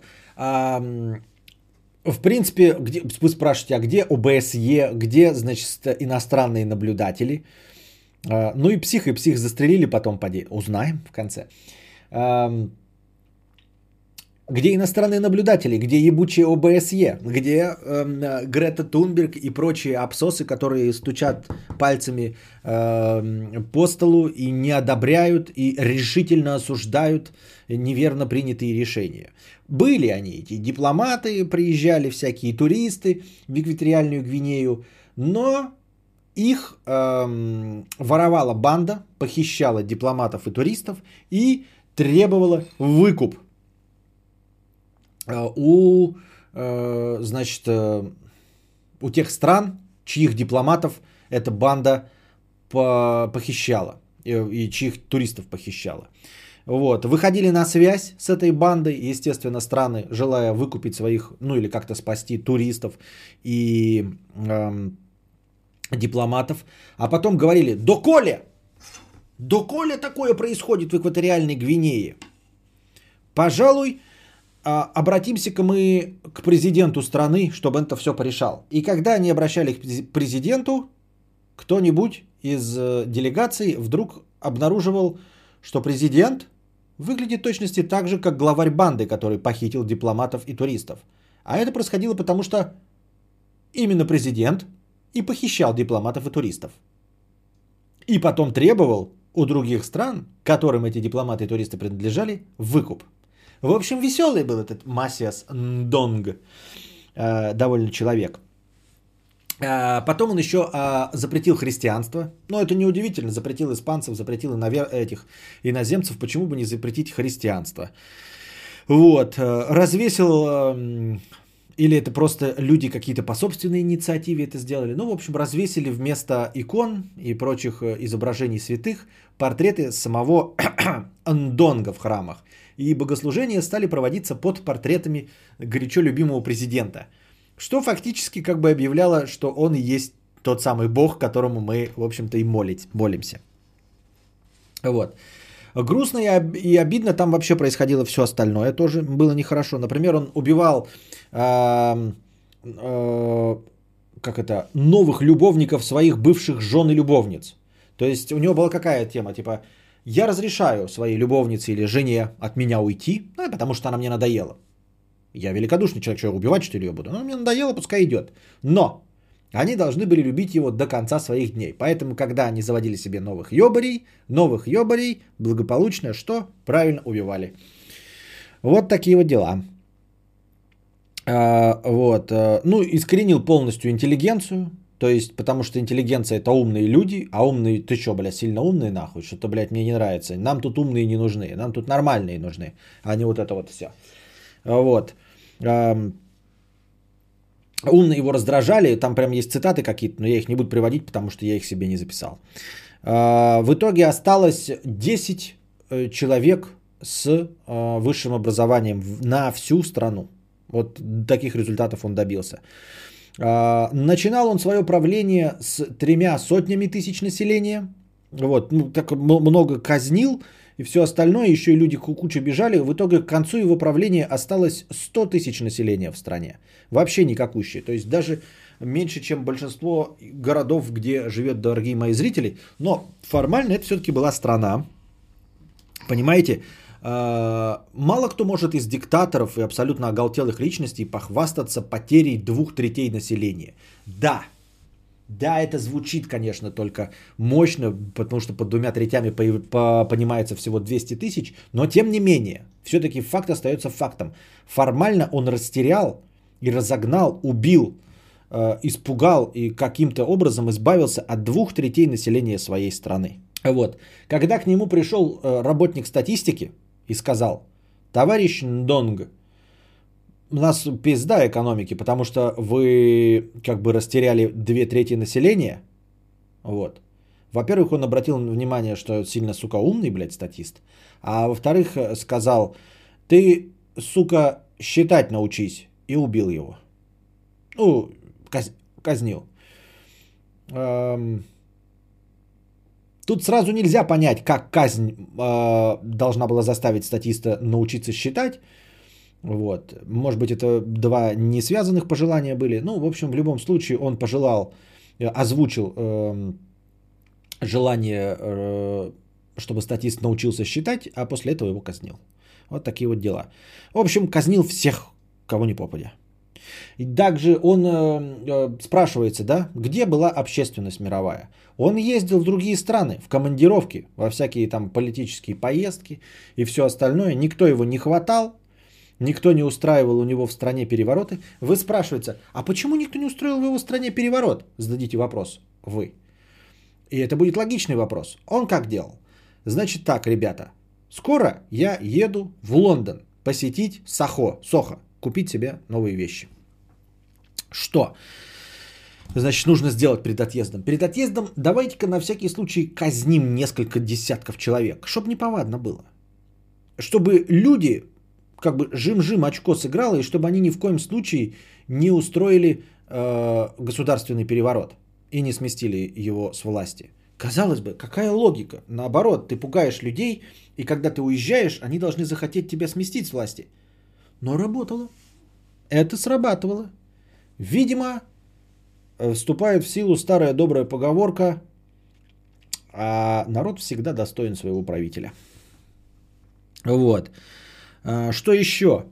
Э, в конечном итоге, э, к концу своего адового правления он отключил в стране электричество – не осталось ни одной библиотеки и ни одного театра в стране. Но опять-таки мы с вами не забываем, я еще раз подчеркиваю, что это звучит довольно широко, пафосно и крайне депрессивно, ни одной библиотеки, ни одного театра. Но страна-то небольшая, 300-тысячная, которая стала 100-тысячной. Вот, не осталось врачей в стране, вот. Поэтому даже приближенные, которые замечали, что он изрядно поехал кукухой, а, все равно не могли ничего ему предложить, потому что врачей не было. Не было кому вылечить эту кукуху. Да и кто мог рисковать. В конечном итоге а, переворот был устроен его племянником. Удивительно, как среди столько э, родни, э, которые он перемочил, остался в живых племянник, который и устроил переворот. И удивительно, что устраивая переворот, этот племянник, да, и все остальное, этот э, наш дорогой друг Ндонг все равно сумел выжить и убежать. Я вообще не понимаю, как это происходит. Вот я всегда представляю переворот. Вот какой-то, значит, дворец, да, там охрана, и нападают люди с палками, значит, с какими-то там мачете, бегут, стреляют, дымовые шашки, взрывы, кровь, кишки, расчлененки. Мне кажется, что выбраться оттуда невозможно. Я еще понимаю, знаете, когда происходит, как в американских боевиках, там, значит, колонна из пяти джипов, там суперпрофессионалы, снайперы отстреливаются, и они у- успевают куда-то выбежать или с крыши на вертолете улетают. А тут страна, погрязшая в нищете и разрухе, 100 тысяч населения, беднейшая, нет электричества, врачей и библиотек. Как можно было скрыться при государственном перевороте? Тем не менее он скрылся. И скрывался в лесах. Унес с собой несколько чемоданов денег – Вот. А, в конечном итоге его племянник занял его место. Они его долго искали по лесам или недолго и нашли его в лесах, грязного, чумазого, вымазанного в своем фекалиях. Это я, конечно, для красного словца. А занимался он чем, вы думаете, в лесу? Правильно, ел деньги. Просто сидел, сука, и жрал бумажные деньги. Сдает Сдается мне, тупым был отнюдь не он. Ну, тут, Светлана, не надо. Не надо вышать это гнусных инсинуаций, намек. Вот мне ничего не надо. Вот. А, в конце концов, он почти все деньги съел, да. Нашли его там буквально с остатками. Привезли, предъявили ему обвинение в 90 тысячах убийствах. В 90 тысяч убийств. Практически в третьей, э, в убийстве, в третьей страны его обвинили. А, тем не менее, ну, конечно, такими массовыми убийствами его не смогли никак э, к нему привязать. Э, в итоге объявили его виновным в 500 убийствах. Но поскольку вот он построил э, в своей стране общество необразованных, запуганных людей, да, у которых даже религии христианской стандартной лишились, то э, оказалось, что во всей стране не находится даже человек, готовых его расстрелять. Понимаете, они все говорили да, а ну, видели его в храмах портрет, они ему молились, да и все это с наложением какого-то язычества. А он всем своим охранникам и всем, кто вот, брался, попытался взяться за его убийство, за ну, типа, исполнение приговора казни в исполнение, он говорил, я, бля, вернусь из могилы и съем вашу печень. Это очень пугало местных жителей. Ну, видимо, они были небольшого ума, в общем, никто из местных так и не согласился. В итоге пришлось э, вот этому племяннику нанять марокканцев, которые приехали. А они-то а, не находились под влиянием блестящей харизмы, как сейчас правильно прочитаем, Франциско Массиоса Нгемандонга. И легко и просто пустили в него 40 пуль. Удивительно, но он так и не восстал из могилы и не съел печень ни одного из э, казнивших его марокканцев. Вот такая вот удивительная история. А, его наследник, в общем-то, тот самый племянник, который занял его место. Конечно, Конституцию он переписывать не стал, он просто стал на его место, но за этим последовали послабления, вернулись школы. Вы не поверите, разрешено стало носить очки. Вот. Гораздо меньше стало казней. Не до нуля, давайте смотреть, ну как бы, что, я, ну, держите себя в руках, что не до нуля же. Чуть, ну, поменьше стало, поменьше. Вот. А, единолично до сих пор вот этот э, племянник владеет всеми благами страны. Нефть, газ, золото, алмазы. Вот, пользуются только он и родственники. Страна продолжает э, прозябать в нищете, в разрухе и в... Э, как это? В образовательной тьме. Но, тем не менее, хотя бы не так страшно, как было при самом Нгонге. Вот. При этом все-таки страна, ну не знаю, вот 300 тысяч, да, потом 100 тысяч стало, территория все-таки у нее есть. И все-таки вот залежи нефти, газа и золота достаточно, чтобы содержать очень припевающий а, президентскую семью. У них есть дом в Париже за 25 миллионов, да, а, несколько квартир, в том числе а, на, триумф... на... в 100 метрах от триумфальной арки. Вот. И еще нынешний президент, вот этот вот, эм, как его, племянник, большой поклонник Майкла Джексона. По каким-то причинам, неизвестно почему, но, в общем, он большой его поклонник, у него даже есть 6 статуй в натуральную величину Майкла Джексона. Их нравы. Экваториальные Гвинеи. нанять марокканцев звучит как каких-то лютых головорезов. Нет, я подозреваю, что просто экваториальная Гвинея где-то там недалеко граничит, и это просто ну, на своем материке кого-то нанимать а, имелось в виду. А, и поскольку марокканцы, как э, Марокко нам же известная страна, да, она, скорее всего, не какая-то, знаете, э, страна загашенных э, негров, которые Э, боятся своих там вуду вождей. То есть суть в том, что, понимаешь, ты живешь в экваториальной Гвинее, и ты позовешь каких-то из республики Чад людей с автоматами. Не факт, что их не запугает этот Ндонг, не скажет им, что он колдун и их печень съест, когда вернется из могилы. А когда ты чуть-чуть вот возьмешь более продвинутых людей, ближайшие продвинутые люди, возможно, были марокканцы. То есть, может, подальше чуть-чуть была Саудовская Аравия, какие-нибудь египтяне подальше были, а ближайшими были марокканцы. Вот поэтому как-то так, наверное, сложилось. Все-таки в Марокко там образование и все остальное, ну, то есть э, страна первого мира. Я так думаю, мне так кажется.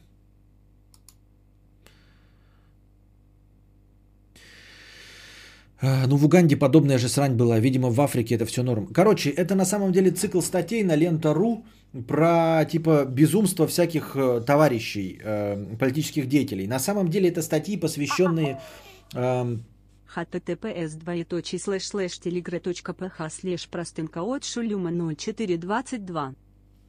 На самом деле это статьи были про э, на что они тратят деньги. Но я как-то вам пересказал, так получилось, что э, вся статья-то, ну, как это, стремилась к тому, чтобы рассказать вам про 6 статуй э, Майкла Джексона и про гараж автомобилей, но я сместил акценты, позволил себе сместить акценты, чтобы рассказать вам просто историю этого человека, от которого мы даже нихуя не слышали. И там еще есть масса разных, и в том числе известных, там Хрущевы, Маргарет Тэтчер. Хотите ли вы, чтобы я вам пересказал в своем фирменном э, скучном, унылом и душном стиле? Или ну его нахуй.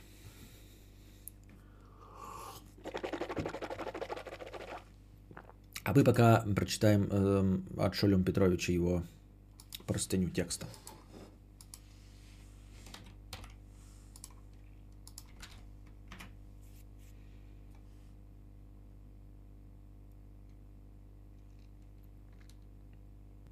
Сюжет для нового Far Cry. Да. Простынка от Шулюма. Так, где у нас тут? А теперь наша постоянная рубрика «Простыня текста».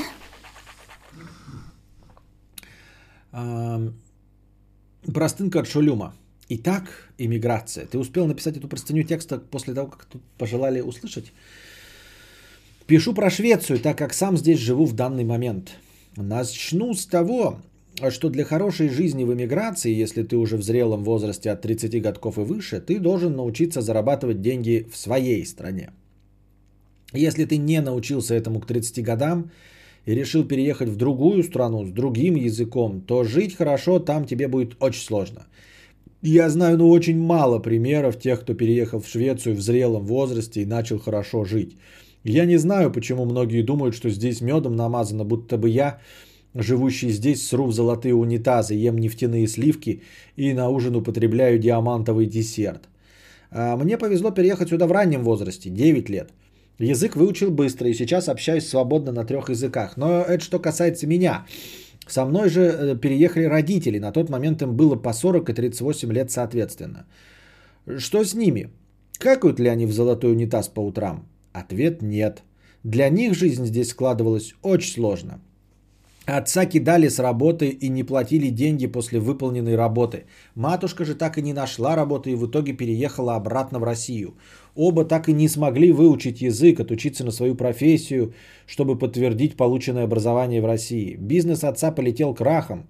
Взрослым людям очень сложно обустроиться за границей, но наши люди это же, к сожалению, не понимают.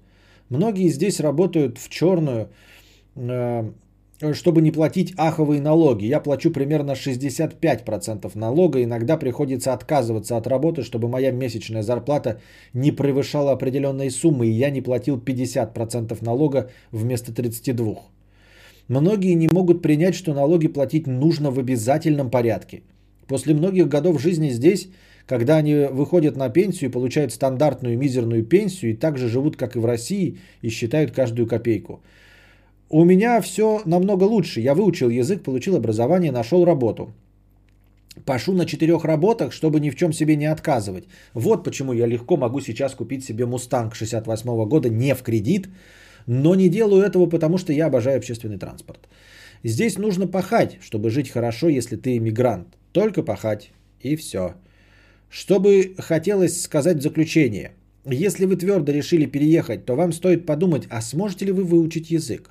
Сможете ли вы подтвердить свою профпригодность? А если нет, то готовы ли вы работать на стройке или чистить унитазы? Простыня написано быстро, сорянчик за чехарду в тексте, ваш шулюм. В принципе, в принципе, да. А, ну, я готов, ну, не я просто для себя, я просто в пример привожу, да. Есть многие люди, мне кажется, которые готовы работать и готовы даже выучить язык.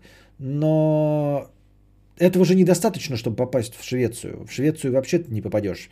Я не знаю, под каким соусом уехали твои родители, но так просто сейчас я не смогу, даже если я готов вкалывать, вот, сварщиком и готов учить язык. Ну, я просто не нужен в Швеции, и меня никто не пустит, мне никто не даст виз на жительство и разрешение на работу. Так что я тоже думаю, что многие люди так бы согласились мигрировать не только в Швецию, а в другие, любые другие западные страны. Но почему этой иммиграции не происходит? Если ты не беженец, то у тебя нет шансов-то. В молодости, да, там можно как-то, чтобы родители накопили денег и отправили тебя в университет. И ты, получив там образование, а в это время 4 года проучившись там, ты как-то заодно себе показываешь, что ты там живешь эти 4 года, и можно там как-то расчехляться. А когда ты взрослый и учиться тебе уже не надо, то попасть в другую страну, наверное, как-то никак. Попасть куда угодно сейчас нелегко, и это дорого. Ну, так я и говорю, да. Ну, вот даже, насколько я понял, Эльдар, э, наш любимый Бродвей, он все равно под э, шумок учиться поехал. То есть он учится там, якобы, ну, не якобы, а учится. Но это ведь надо понимать, да, что у него есть заработок ютубером, чтобы там учиться.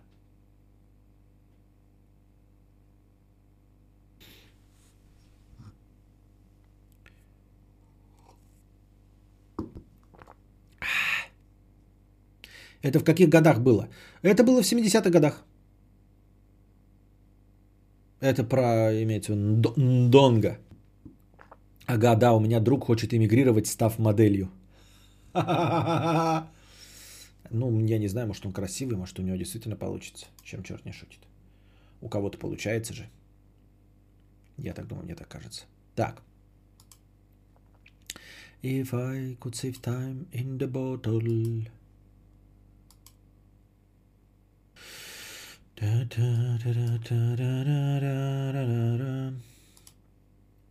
Вернемся к нашей э, излюбленной теме. Я уже э, о ней говорил, на эту тему говорил, но что-то вот я опять подумал вот про человеческую глупость. Смертельный юмор по-японски. Еще одного рабочего насмерть надули компрессором. Или, по-моему, я недавно об этом говорил, я уж не помню. 46-летний Акио Исимару был убит своим 34-летним коллегой Йошиюки Яшидой. Вот к разговору об умных, интеллигентных японских. 46 лет одному, 34 другому. На фабрике в Цукубе. Мужчина подсоединил к заднему проходу шланг от компрессора, чем вызвал разрыв внутренних органов.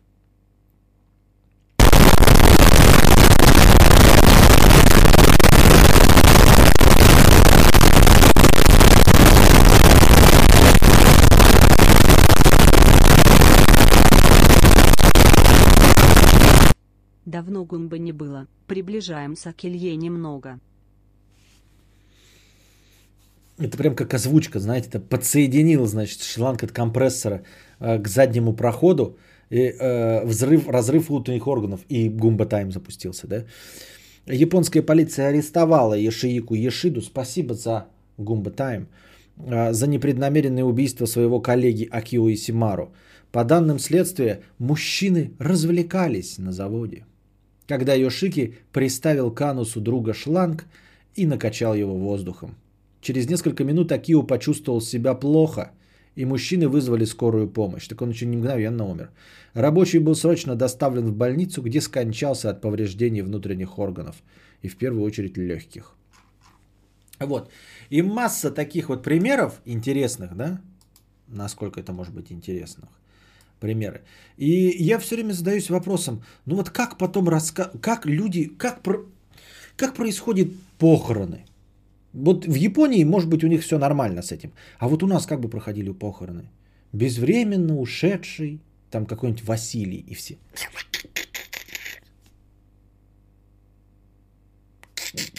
Анус ему порвало. Который умер в рассвете своих сил Потому что шланг в очко засунул. Помолчите. Мы вообще-то тут все горюем. Смерть. Ну же шланг в очко засунул. Ну и что? Безвременной кончины горячо любимого друга. Который засунул себе шланг от компрессора в очко и дунул так рано ушедший от нас. Конечно рано, он же в очко дунул компрессором. В результате несчастного... Это не несчастный случай. Несчастный случай это когда ты ни в чем не виноват, и на тебя упала пианино. Они в очко, развлекаясь, засунули шланг от компрессора и надули. Анус. Подать, да. И, и, и такой, а теперь этот эм, похоронный э, квартет исполнит, значит, похоронный марш. И они такие, анус, порвали анус, каюсь. каюсь. А ну молчать, блядь, вы что в балаган превратили похороны? А спустя 10 лет.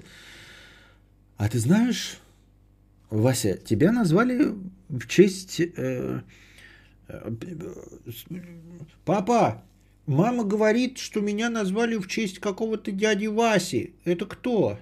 Ой, давай не будем об этом. Мама говорит, что у вас вся семейка таких. Говорит в честь какого-то дяди Васи, который был твоим братом.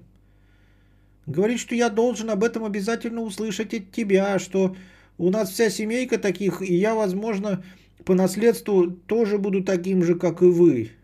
В честь кого меня назвали Васей?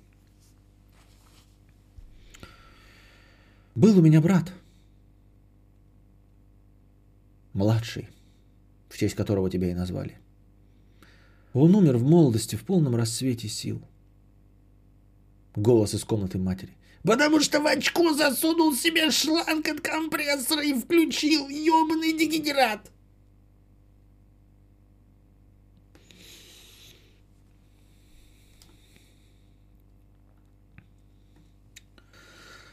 Я, конечно, не биолог нихуя, но как жопа с легкими соединена? Я думаю, что там прям нормально надуло, блядь. Нормально, как жабу его, блядь, надуло, и в том числе, блядь, разорвало легкие. Это как, знаете, э, все равно же человека, блядь, в фарш превращает, а потом пишет, блядь, в, че- в результате чего наступила, блядь, смерть. Как в документальных фильмах. Было нанесено 40 ножевых ранений. Вот, э, удушение, облили кислотой, облили бензином и подожгли. В результате чего он умер? Умер, блядь, от инфаркта. Ну, потому что первое, что произошло, он из- пиздец как испугался и умер от, инфаркта, а все остальное уже было нанесено потом. И также здесь. Э, причина смерти, блядь, разрыв легких. А то, что у него все остальное разорвало, ну, это не причина для смерти. Тут никому не желаю, конечно, но... И вот масса ведь таких случаев, да. Я уже не говорю о каких-нибудь откровенно тупых, там, типа, ездил пьяным на мотоцикле, да. Пьяным на мотоцикле разбился. Ну тоже как рассказывать? Ну горе. Ну как вот горе? Ну какое горе, блядь? Еблан и все. Ну просто еблан и все. И вот тоже тут горе. И вот они стоят, да позвали кого-то на... И ты идешь такой, да, стоишь с, с грустным ебалом на, на похоронах чувака, которому в в анус вставили, блядь, этот. И это, я, пытки, да, понятное дело, что это все нехорошо, неправильно. А, блядь, ради развлечения вставили, блядь, и надули в очко воздух из компрессора. М? Привет. И ты стоишь такой, блядь, не веди себя как дурак, блядь. Я что ли виноват, что... А как тут не смеяться-то на таких похоронах? Я не знаю. 27 самых нелепых смертей. Давайте быстренько их пройдемся и вот просто подумаем, как себя чувствовали люди на этих похоронах, как чувствовали себя родственники, которые потом отвечали на вопрос, вот ты через 10 лет кого-то встречаешь, какую-нибудь там свою подружку, говоришь, а как твой сынок-то поживает, да? И, и мать такая говорит, да, умер он. Что такое, умер? Так он же молодой был, сколько ему было? 22 было. Ой, какое горе, а, а от чего умер? Болел? Да нет, не болел. Мой дом, моя крепость. Пожилой бельгийский инженер был убит одной из своих смертельных ловушек, установленных им в его собственном доме. Он проиграл суд за этот дом своей дочери и опасался выселения. Ну вот это блестящая иллюстрация э, полной версии пословицы э, «Не рой другому яму, иначе сам в нее попадешь, если ты бельгийский инженер, ой, долбоеб». Инстинкт самосохранения, самозащита или самоубийство. Кто-то засыпает с плюшевым мишкой, а 47-летний житель Ньютона из Северной Каролины Кен Чарльз Баргер привык засыпать с, любимым, с любимым Смит и Вессон 38-го калибра. Когда однажды ночью его разбудил телефонный звонок, он машинально приложил к уху смертельную игрушку и нажал на курок. Ну, нормально. Нормально. Страховка прежде всего, так рассуждал житель из Лос-Анджелеса, собираясь ремонтировать крышу своего дома. Он основательно закрепил страховочную веревку, а другой ее конец привязал к бамперу автомобиля, стоящего во дворе. Как раз в этот момент его жена собралась за покупками. Автомобиль тронулся с места, мужчину сорвало с крыши и проволокло до первого магазина, возле которого остановилась жена. И хотя в этот раз его спасли, он умер еще нелепее. Унитаз в его туалете взорвался, когда он бросил окурок. Жена заправляла зажигалку, пролила немного горючей жидкости внутрь. Судьба или рок? Ну, тут, конечно, блядь, невезение чистой воды, блядь. Он какой-то э, жертва это пункта назначения вообще. Молодой ботаник из Калифорнии совершил, совершал поход по заповеднику на скалистом побережье Атлантического океана. Прогулка несколько затянулась. Чтобы не загрязнять почву отходами организма, молодой человек решил помочиться с утеса в море, но не удержался и упал с 200-метрового обрыва и разбился насмерть. Я же просто представляю, вот тут ты стоишь, сышь, да, А еще есть вот разные люди. Вот я, например, расстегиваю ширинку, вынимаю пистун и ссу. А есть люди, которые, знаете, расстегивают полностью штаны, и вот тут у них, блядь, все вот это раскрыто. И представьте, да, себе труп, а он же даже с 200 метров, он же падает не полностью, в- превращается в фарш. Все равно очертания видны. И вот на очертаниях лежит человек, и у него, блядь, э, штаны спущены, и он руками за писюн держится. Ну, навряд ли, когда он начал падать, наверное, руками уже махал.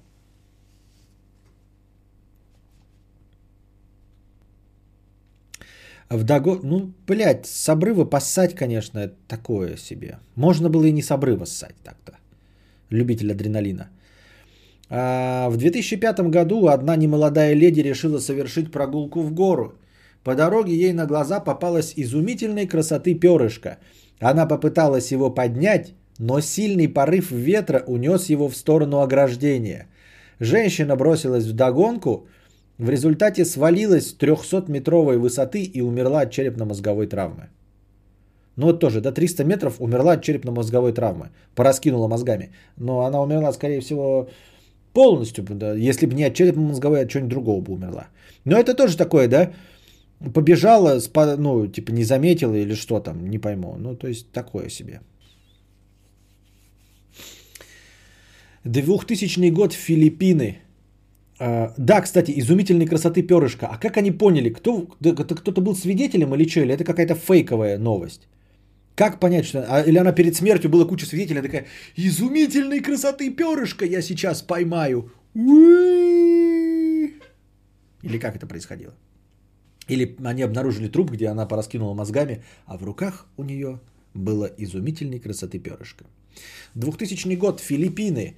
Житель города Давао решил эм, ограбить пассажиров на борту самолета. Ему удалось пронести на борт самодельный парашют, гранаты и ружье.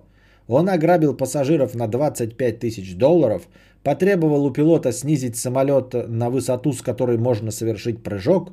Выпрыгнув из самолета, он вместо гранаты бросил в кабину пилота кольцо от нее. К тому же парашют так и не раскрылся. Ну, дебил просто. Это как показывают в тренировках, да?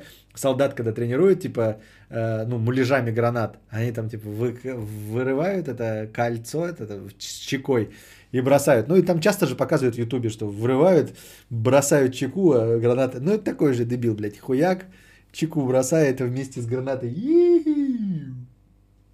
Еще и парашют не сработал.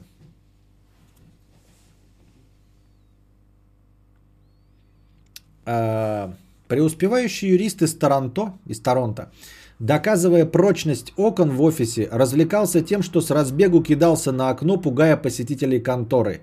Однако 24-я попытка оказалась роковой. Окно разбилось, и горе-шутник совершил смертельный прыжок. Ну, тут тоже, вот это тоже не фартануло. На самом деле, это же было типа, ну да, рискованная проверка на прочность стекла, но он же не хотел этого делать. Это было не по тупости, он реально думал, что э, стекло его выдержит. Она дока- он доказывал его прочность. Ну, так-то можно, знаете, сесть в автомобиль в свой, например. Ну, как люди проводят эксперименты над, э, на себе, да, врачи какие-нибудь. Это же не глупость, даже если они не срабатывают. Житель из Австрии, приняв изрядное количество спиртного и решив выйти подышать свежим воздухом, по какой-то причине не смог открыть дверь своей квартиры. Пытаясь пролезть в маленькое окошко на кухне, он застрял так, что его голова оказалась в раковине с водой. Житель Австрии, приняв изрядное количество спиртного, решил выйти подышать свежим воздухом. По какой-то причине не смог открыть дверь квартиры. Пытаясь пролезть в маленькое окошко на кухне, он застрял так, что его голова оказалась в раковине с водой. Будучи изрядно пьяным, он не смог отключить воду и захлебнулся. Парадоксально, что ключи от квартиры лежали у него в кармане. И мы тут такие смеемся, а вы представили себе эту ситуацию? Сука, его же кто-то утопил. Кто-то, кто был в комнате вместе с ним, с ним напился или напоил его, а потом утопил головой в раковине, инсценировав имбецильную смерть. А может с премией Дарвина, как с книгой Гиннесса, прежде чем установить рекорд, зовешь журналистов, готовишь условия.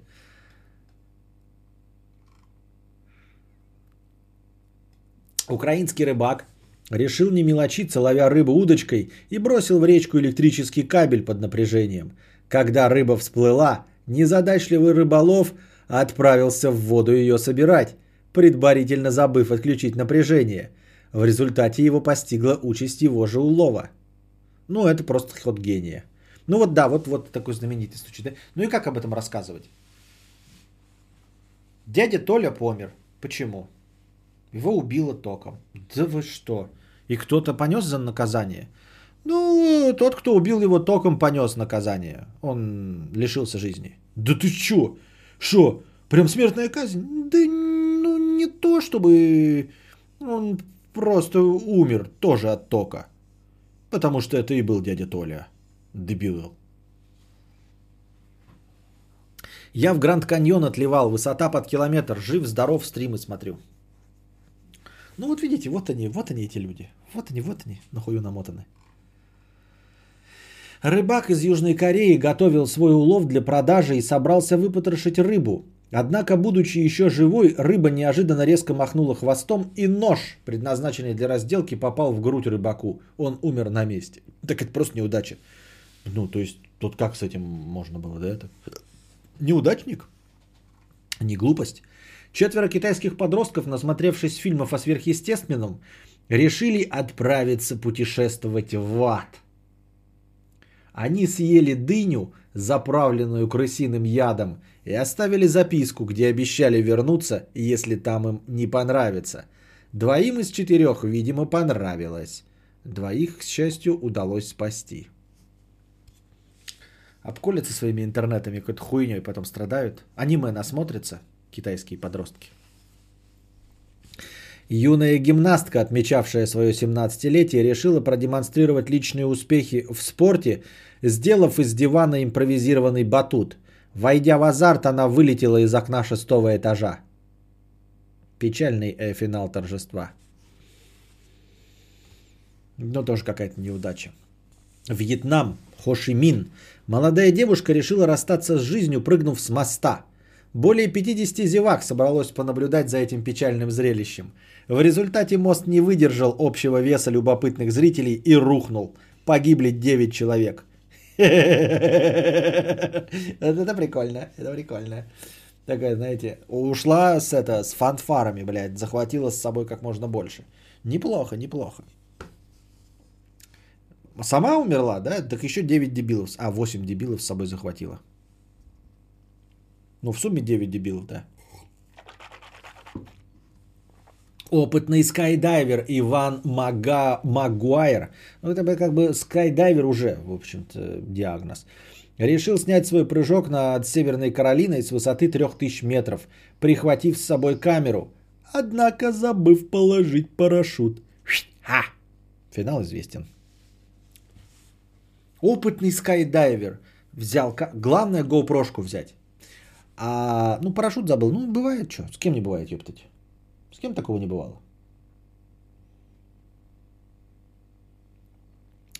Владельца похоронного бюро из Франции Марка Бурджата насмерть прибила груда гробов, которыми он торговал у себя в магазине. Его похоронили в одном из них. Ну, это тоже неудача, ну просто упало. То есть, э, это типа ирония должна быть, что его гробы э, упали на него, и он в одном из них. А как должно было быть? Но ну, он мог, мог просто на складе, и на него, блядь, упал, я не знаю, стеллаж с Кока-Колой. Житель Гемпшира Марк Глисон решил бороться с храпом, воспользовавшись женскими тампонами, засунув их себе в ноздри. Целитель-самоучка просто задохнулся во сне. Ну вот тоже, да? Дядя Марк задохнулся во, во сне. Как? Ну просто задохнулся. Ну как? Ну во сне. Ну что произошло, мама, расскажи, что произошло с дядей Марком? Ну, вставил себе тампаксы в обе ноздри, блядь, и задохнулся. Мама, дядя Марк был... Что?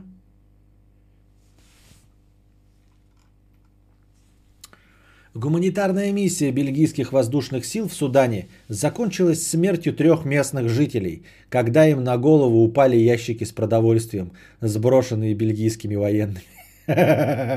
Не, ну бельгийские военные, блядь. Не сопротивляйся моей гуманитарной помощи, сука. Не сопротивляйся.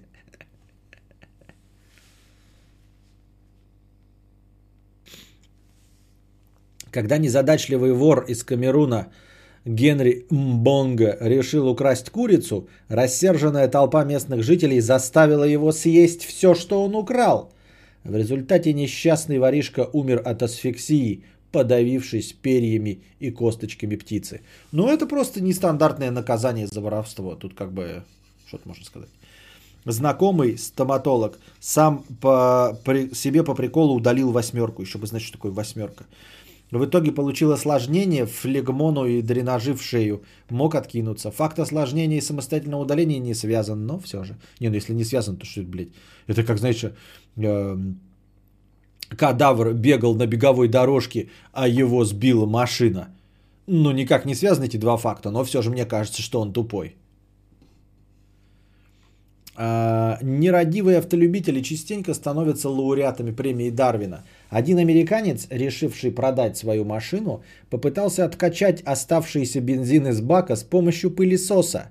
Спустя мгновение раздался взрыв. Не осталось ни автомобиля, ни дома, ни гаража. Не уцелел и сам владелец. И хоть пиздануло, так пиздануло. Не пойму, а что произошло? Не, я знаю, что искра в пылесосе есть там, да, что-то, но... От чего все это ёбнуло-то так? Как-то в пьяному, э, как-то пьяным в сугробе уснул, но проснулся, когда тепло стало. Вот неловко над этим альтернативно одаренными всеми смеяться, когда сам по тупости в Вальгалле мог быть. Да, да. Ну так-то да, никто из нас э, э, не может гарантировать того, что сам не умрет в чем-то наподобие глупости, да. Так-то, но зато нам всем будет похрену, если вот я умру от глупости, вы такие будете говорить, ха-ха-ха, смеялся, дурашлеп, а сам-то умер по тупости. Но я-то об этом знать ничего не буду. Мне-то будет все равно. Удалил тысячу восьмерок другим, все норм, удалил себе, чуть не откинулся. Но так оно и такое же произошло, Майти, если бы ты ему делал это, удалял восьмерку. То есть он многим удалил восьмерку, а ты ему удалил, у него были бы осложнения. И что об этом? Что? Восьмерка это восьмой зуб, самый крайний, так называется зуб мудрости. У нас э, в деревне парень один зажигалкой светил в бак мотоцикла, чтобы посмотреть, сколько там бенза. Но это вообще стандартная, частая ситуация. Это возвращает нас к старому доброму ролику «Прогресс благоволит идиотам». Вот эти все люди, они бы давным-давно в древние времена умерли, а так дожили до совершеннолетия. Управляя автомобилем, важно сосредоточиться на самом управлении, а не на себе любимом. Некий молодой американец имел дурную привычку ковыряться в носу во время движения автомобиля.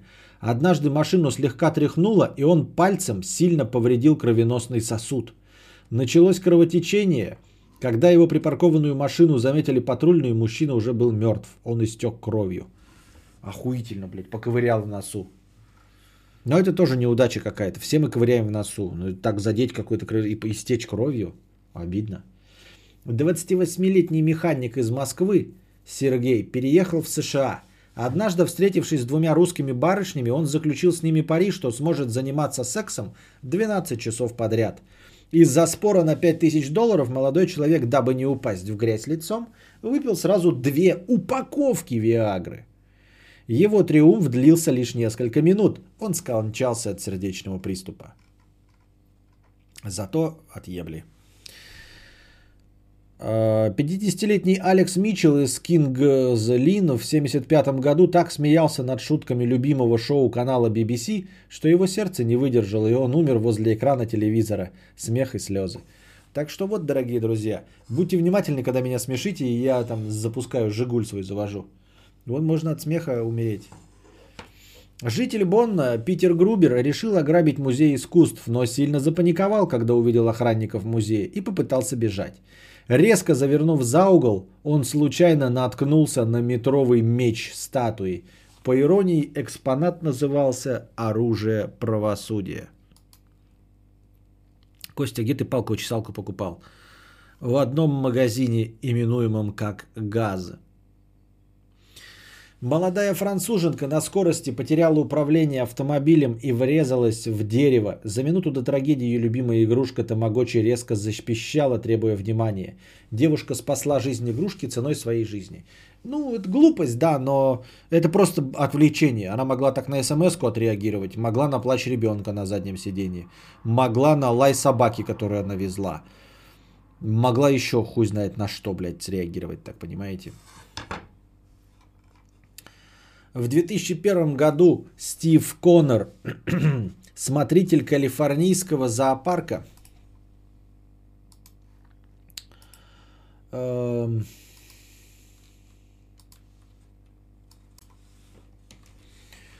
Смотритель калифорнийского зоопарка скормил слону 22 дозы сильного слабительного. Решив посмотреть на результат, он подошел к слону сзади и в результате был погребен под центнером слоновьего говна. Это фотография, как его, он, видите, ноги торчат, погребло под центнером говна. Скорее всего, фотошоп, конечно. И фейк. По-моему, смерть от смеха не самый плохой вариант. Ну да, ну, но она только все равно с сердечным приступом сопровождается. Милая старушка Дебби Милла, направляясь на вечеринку по случаю празднования ее столетнего юбилея, когда ее инвалидную коляску сбил автомобиль, который вез именинный пирог, милая старушка направлялась на вечеринку по случаю своего столетия, когда ее инвалидную коляску сбил автомобиль, который вез ее именинный пирог – Бабушка прожила 99 лет и 364 дня. Обидно до слез. Но это просто обидно. Обидно, да. А молодая женщина Меган Фрай решила подшутить над полицейскими во время тренировки. Я сразу подшутить над полицейскими. Это как, знаете, э, чернокожий чувак в Гарлеме э, решил подшутить над полицейскими. Что с тобой не так? Молодая женщина Меган Фрай решила подшутить над полицейскими во время тренировки на симуляторе боевой стрельбы. Она внезапно выскочила на них с громким криком и была расстреляна из 14 стволов полицейских, которые приняли ее за мишень. Это, к сожалению, далеко не полный список самых нелепых смертей в мире.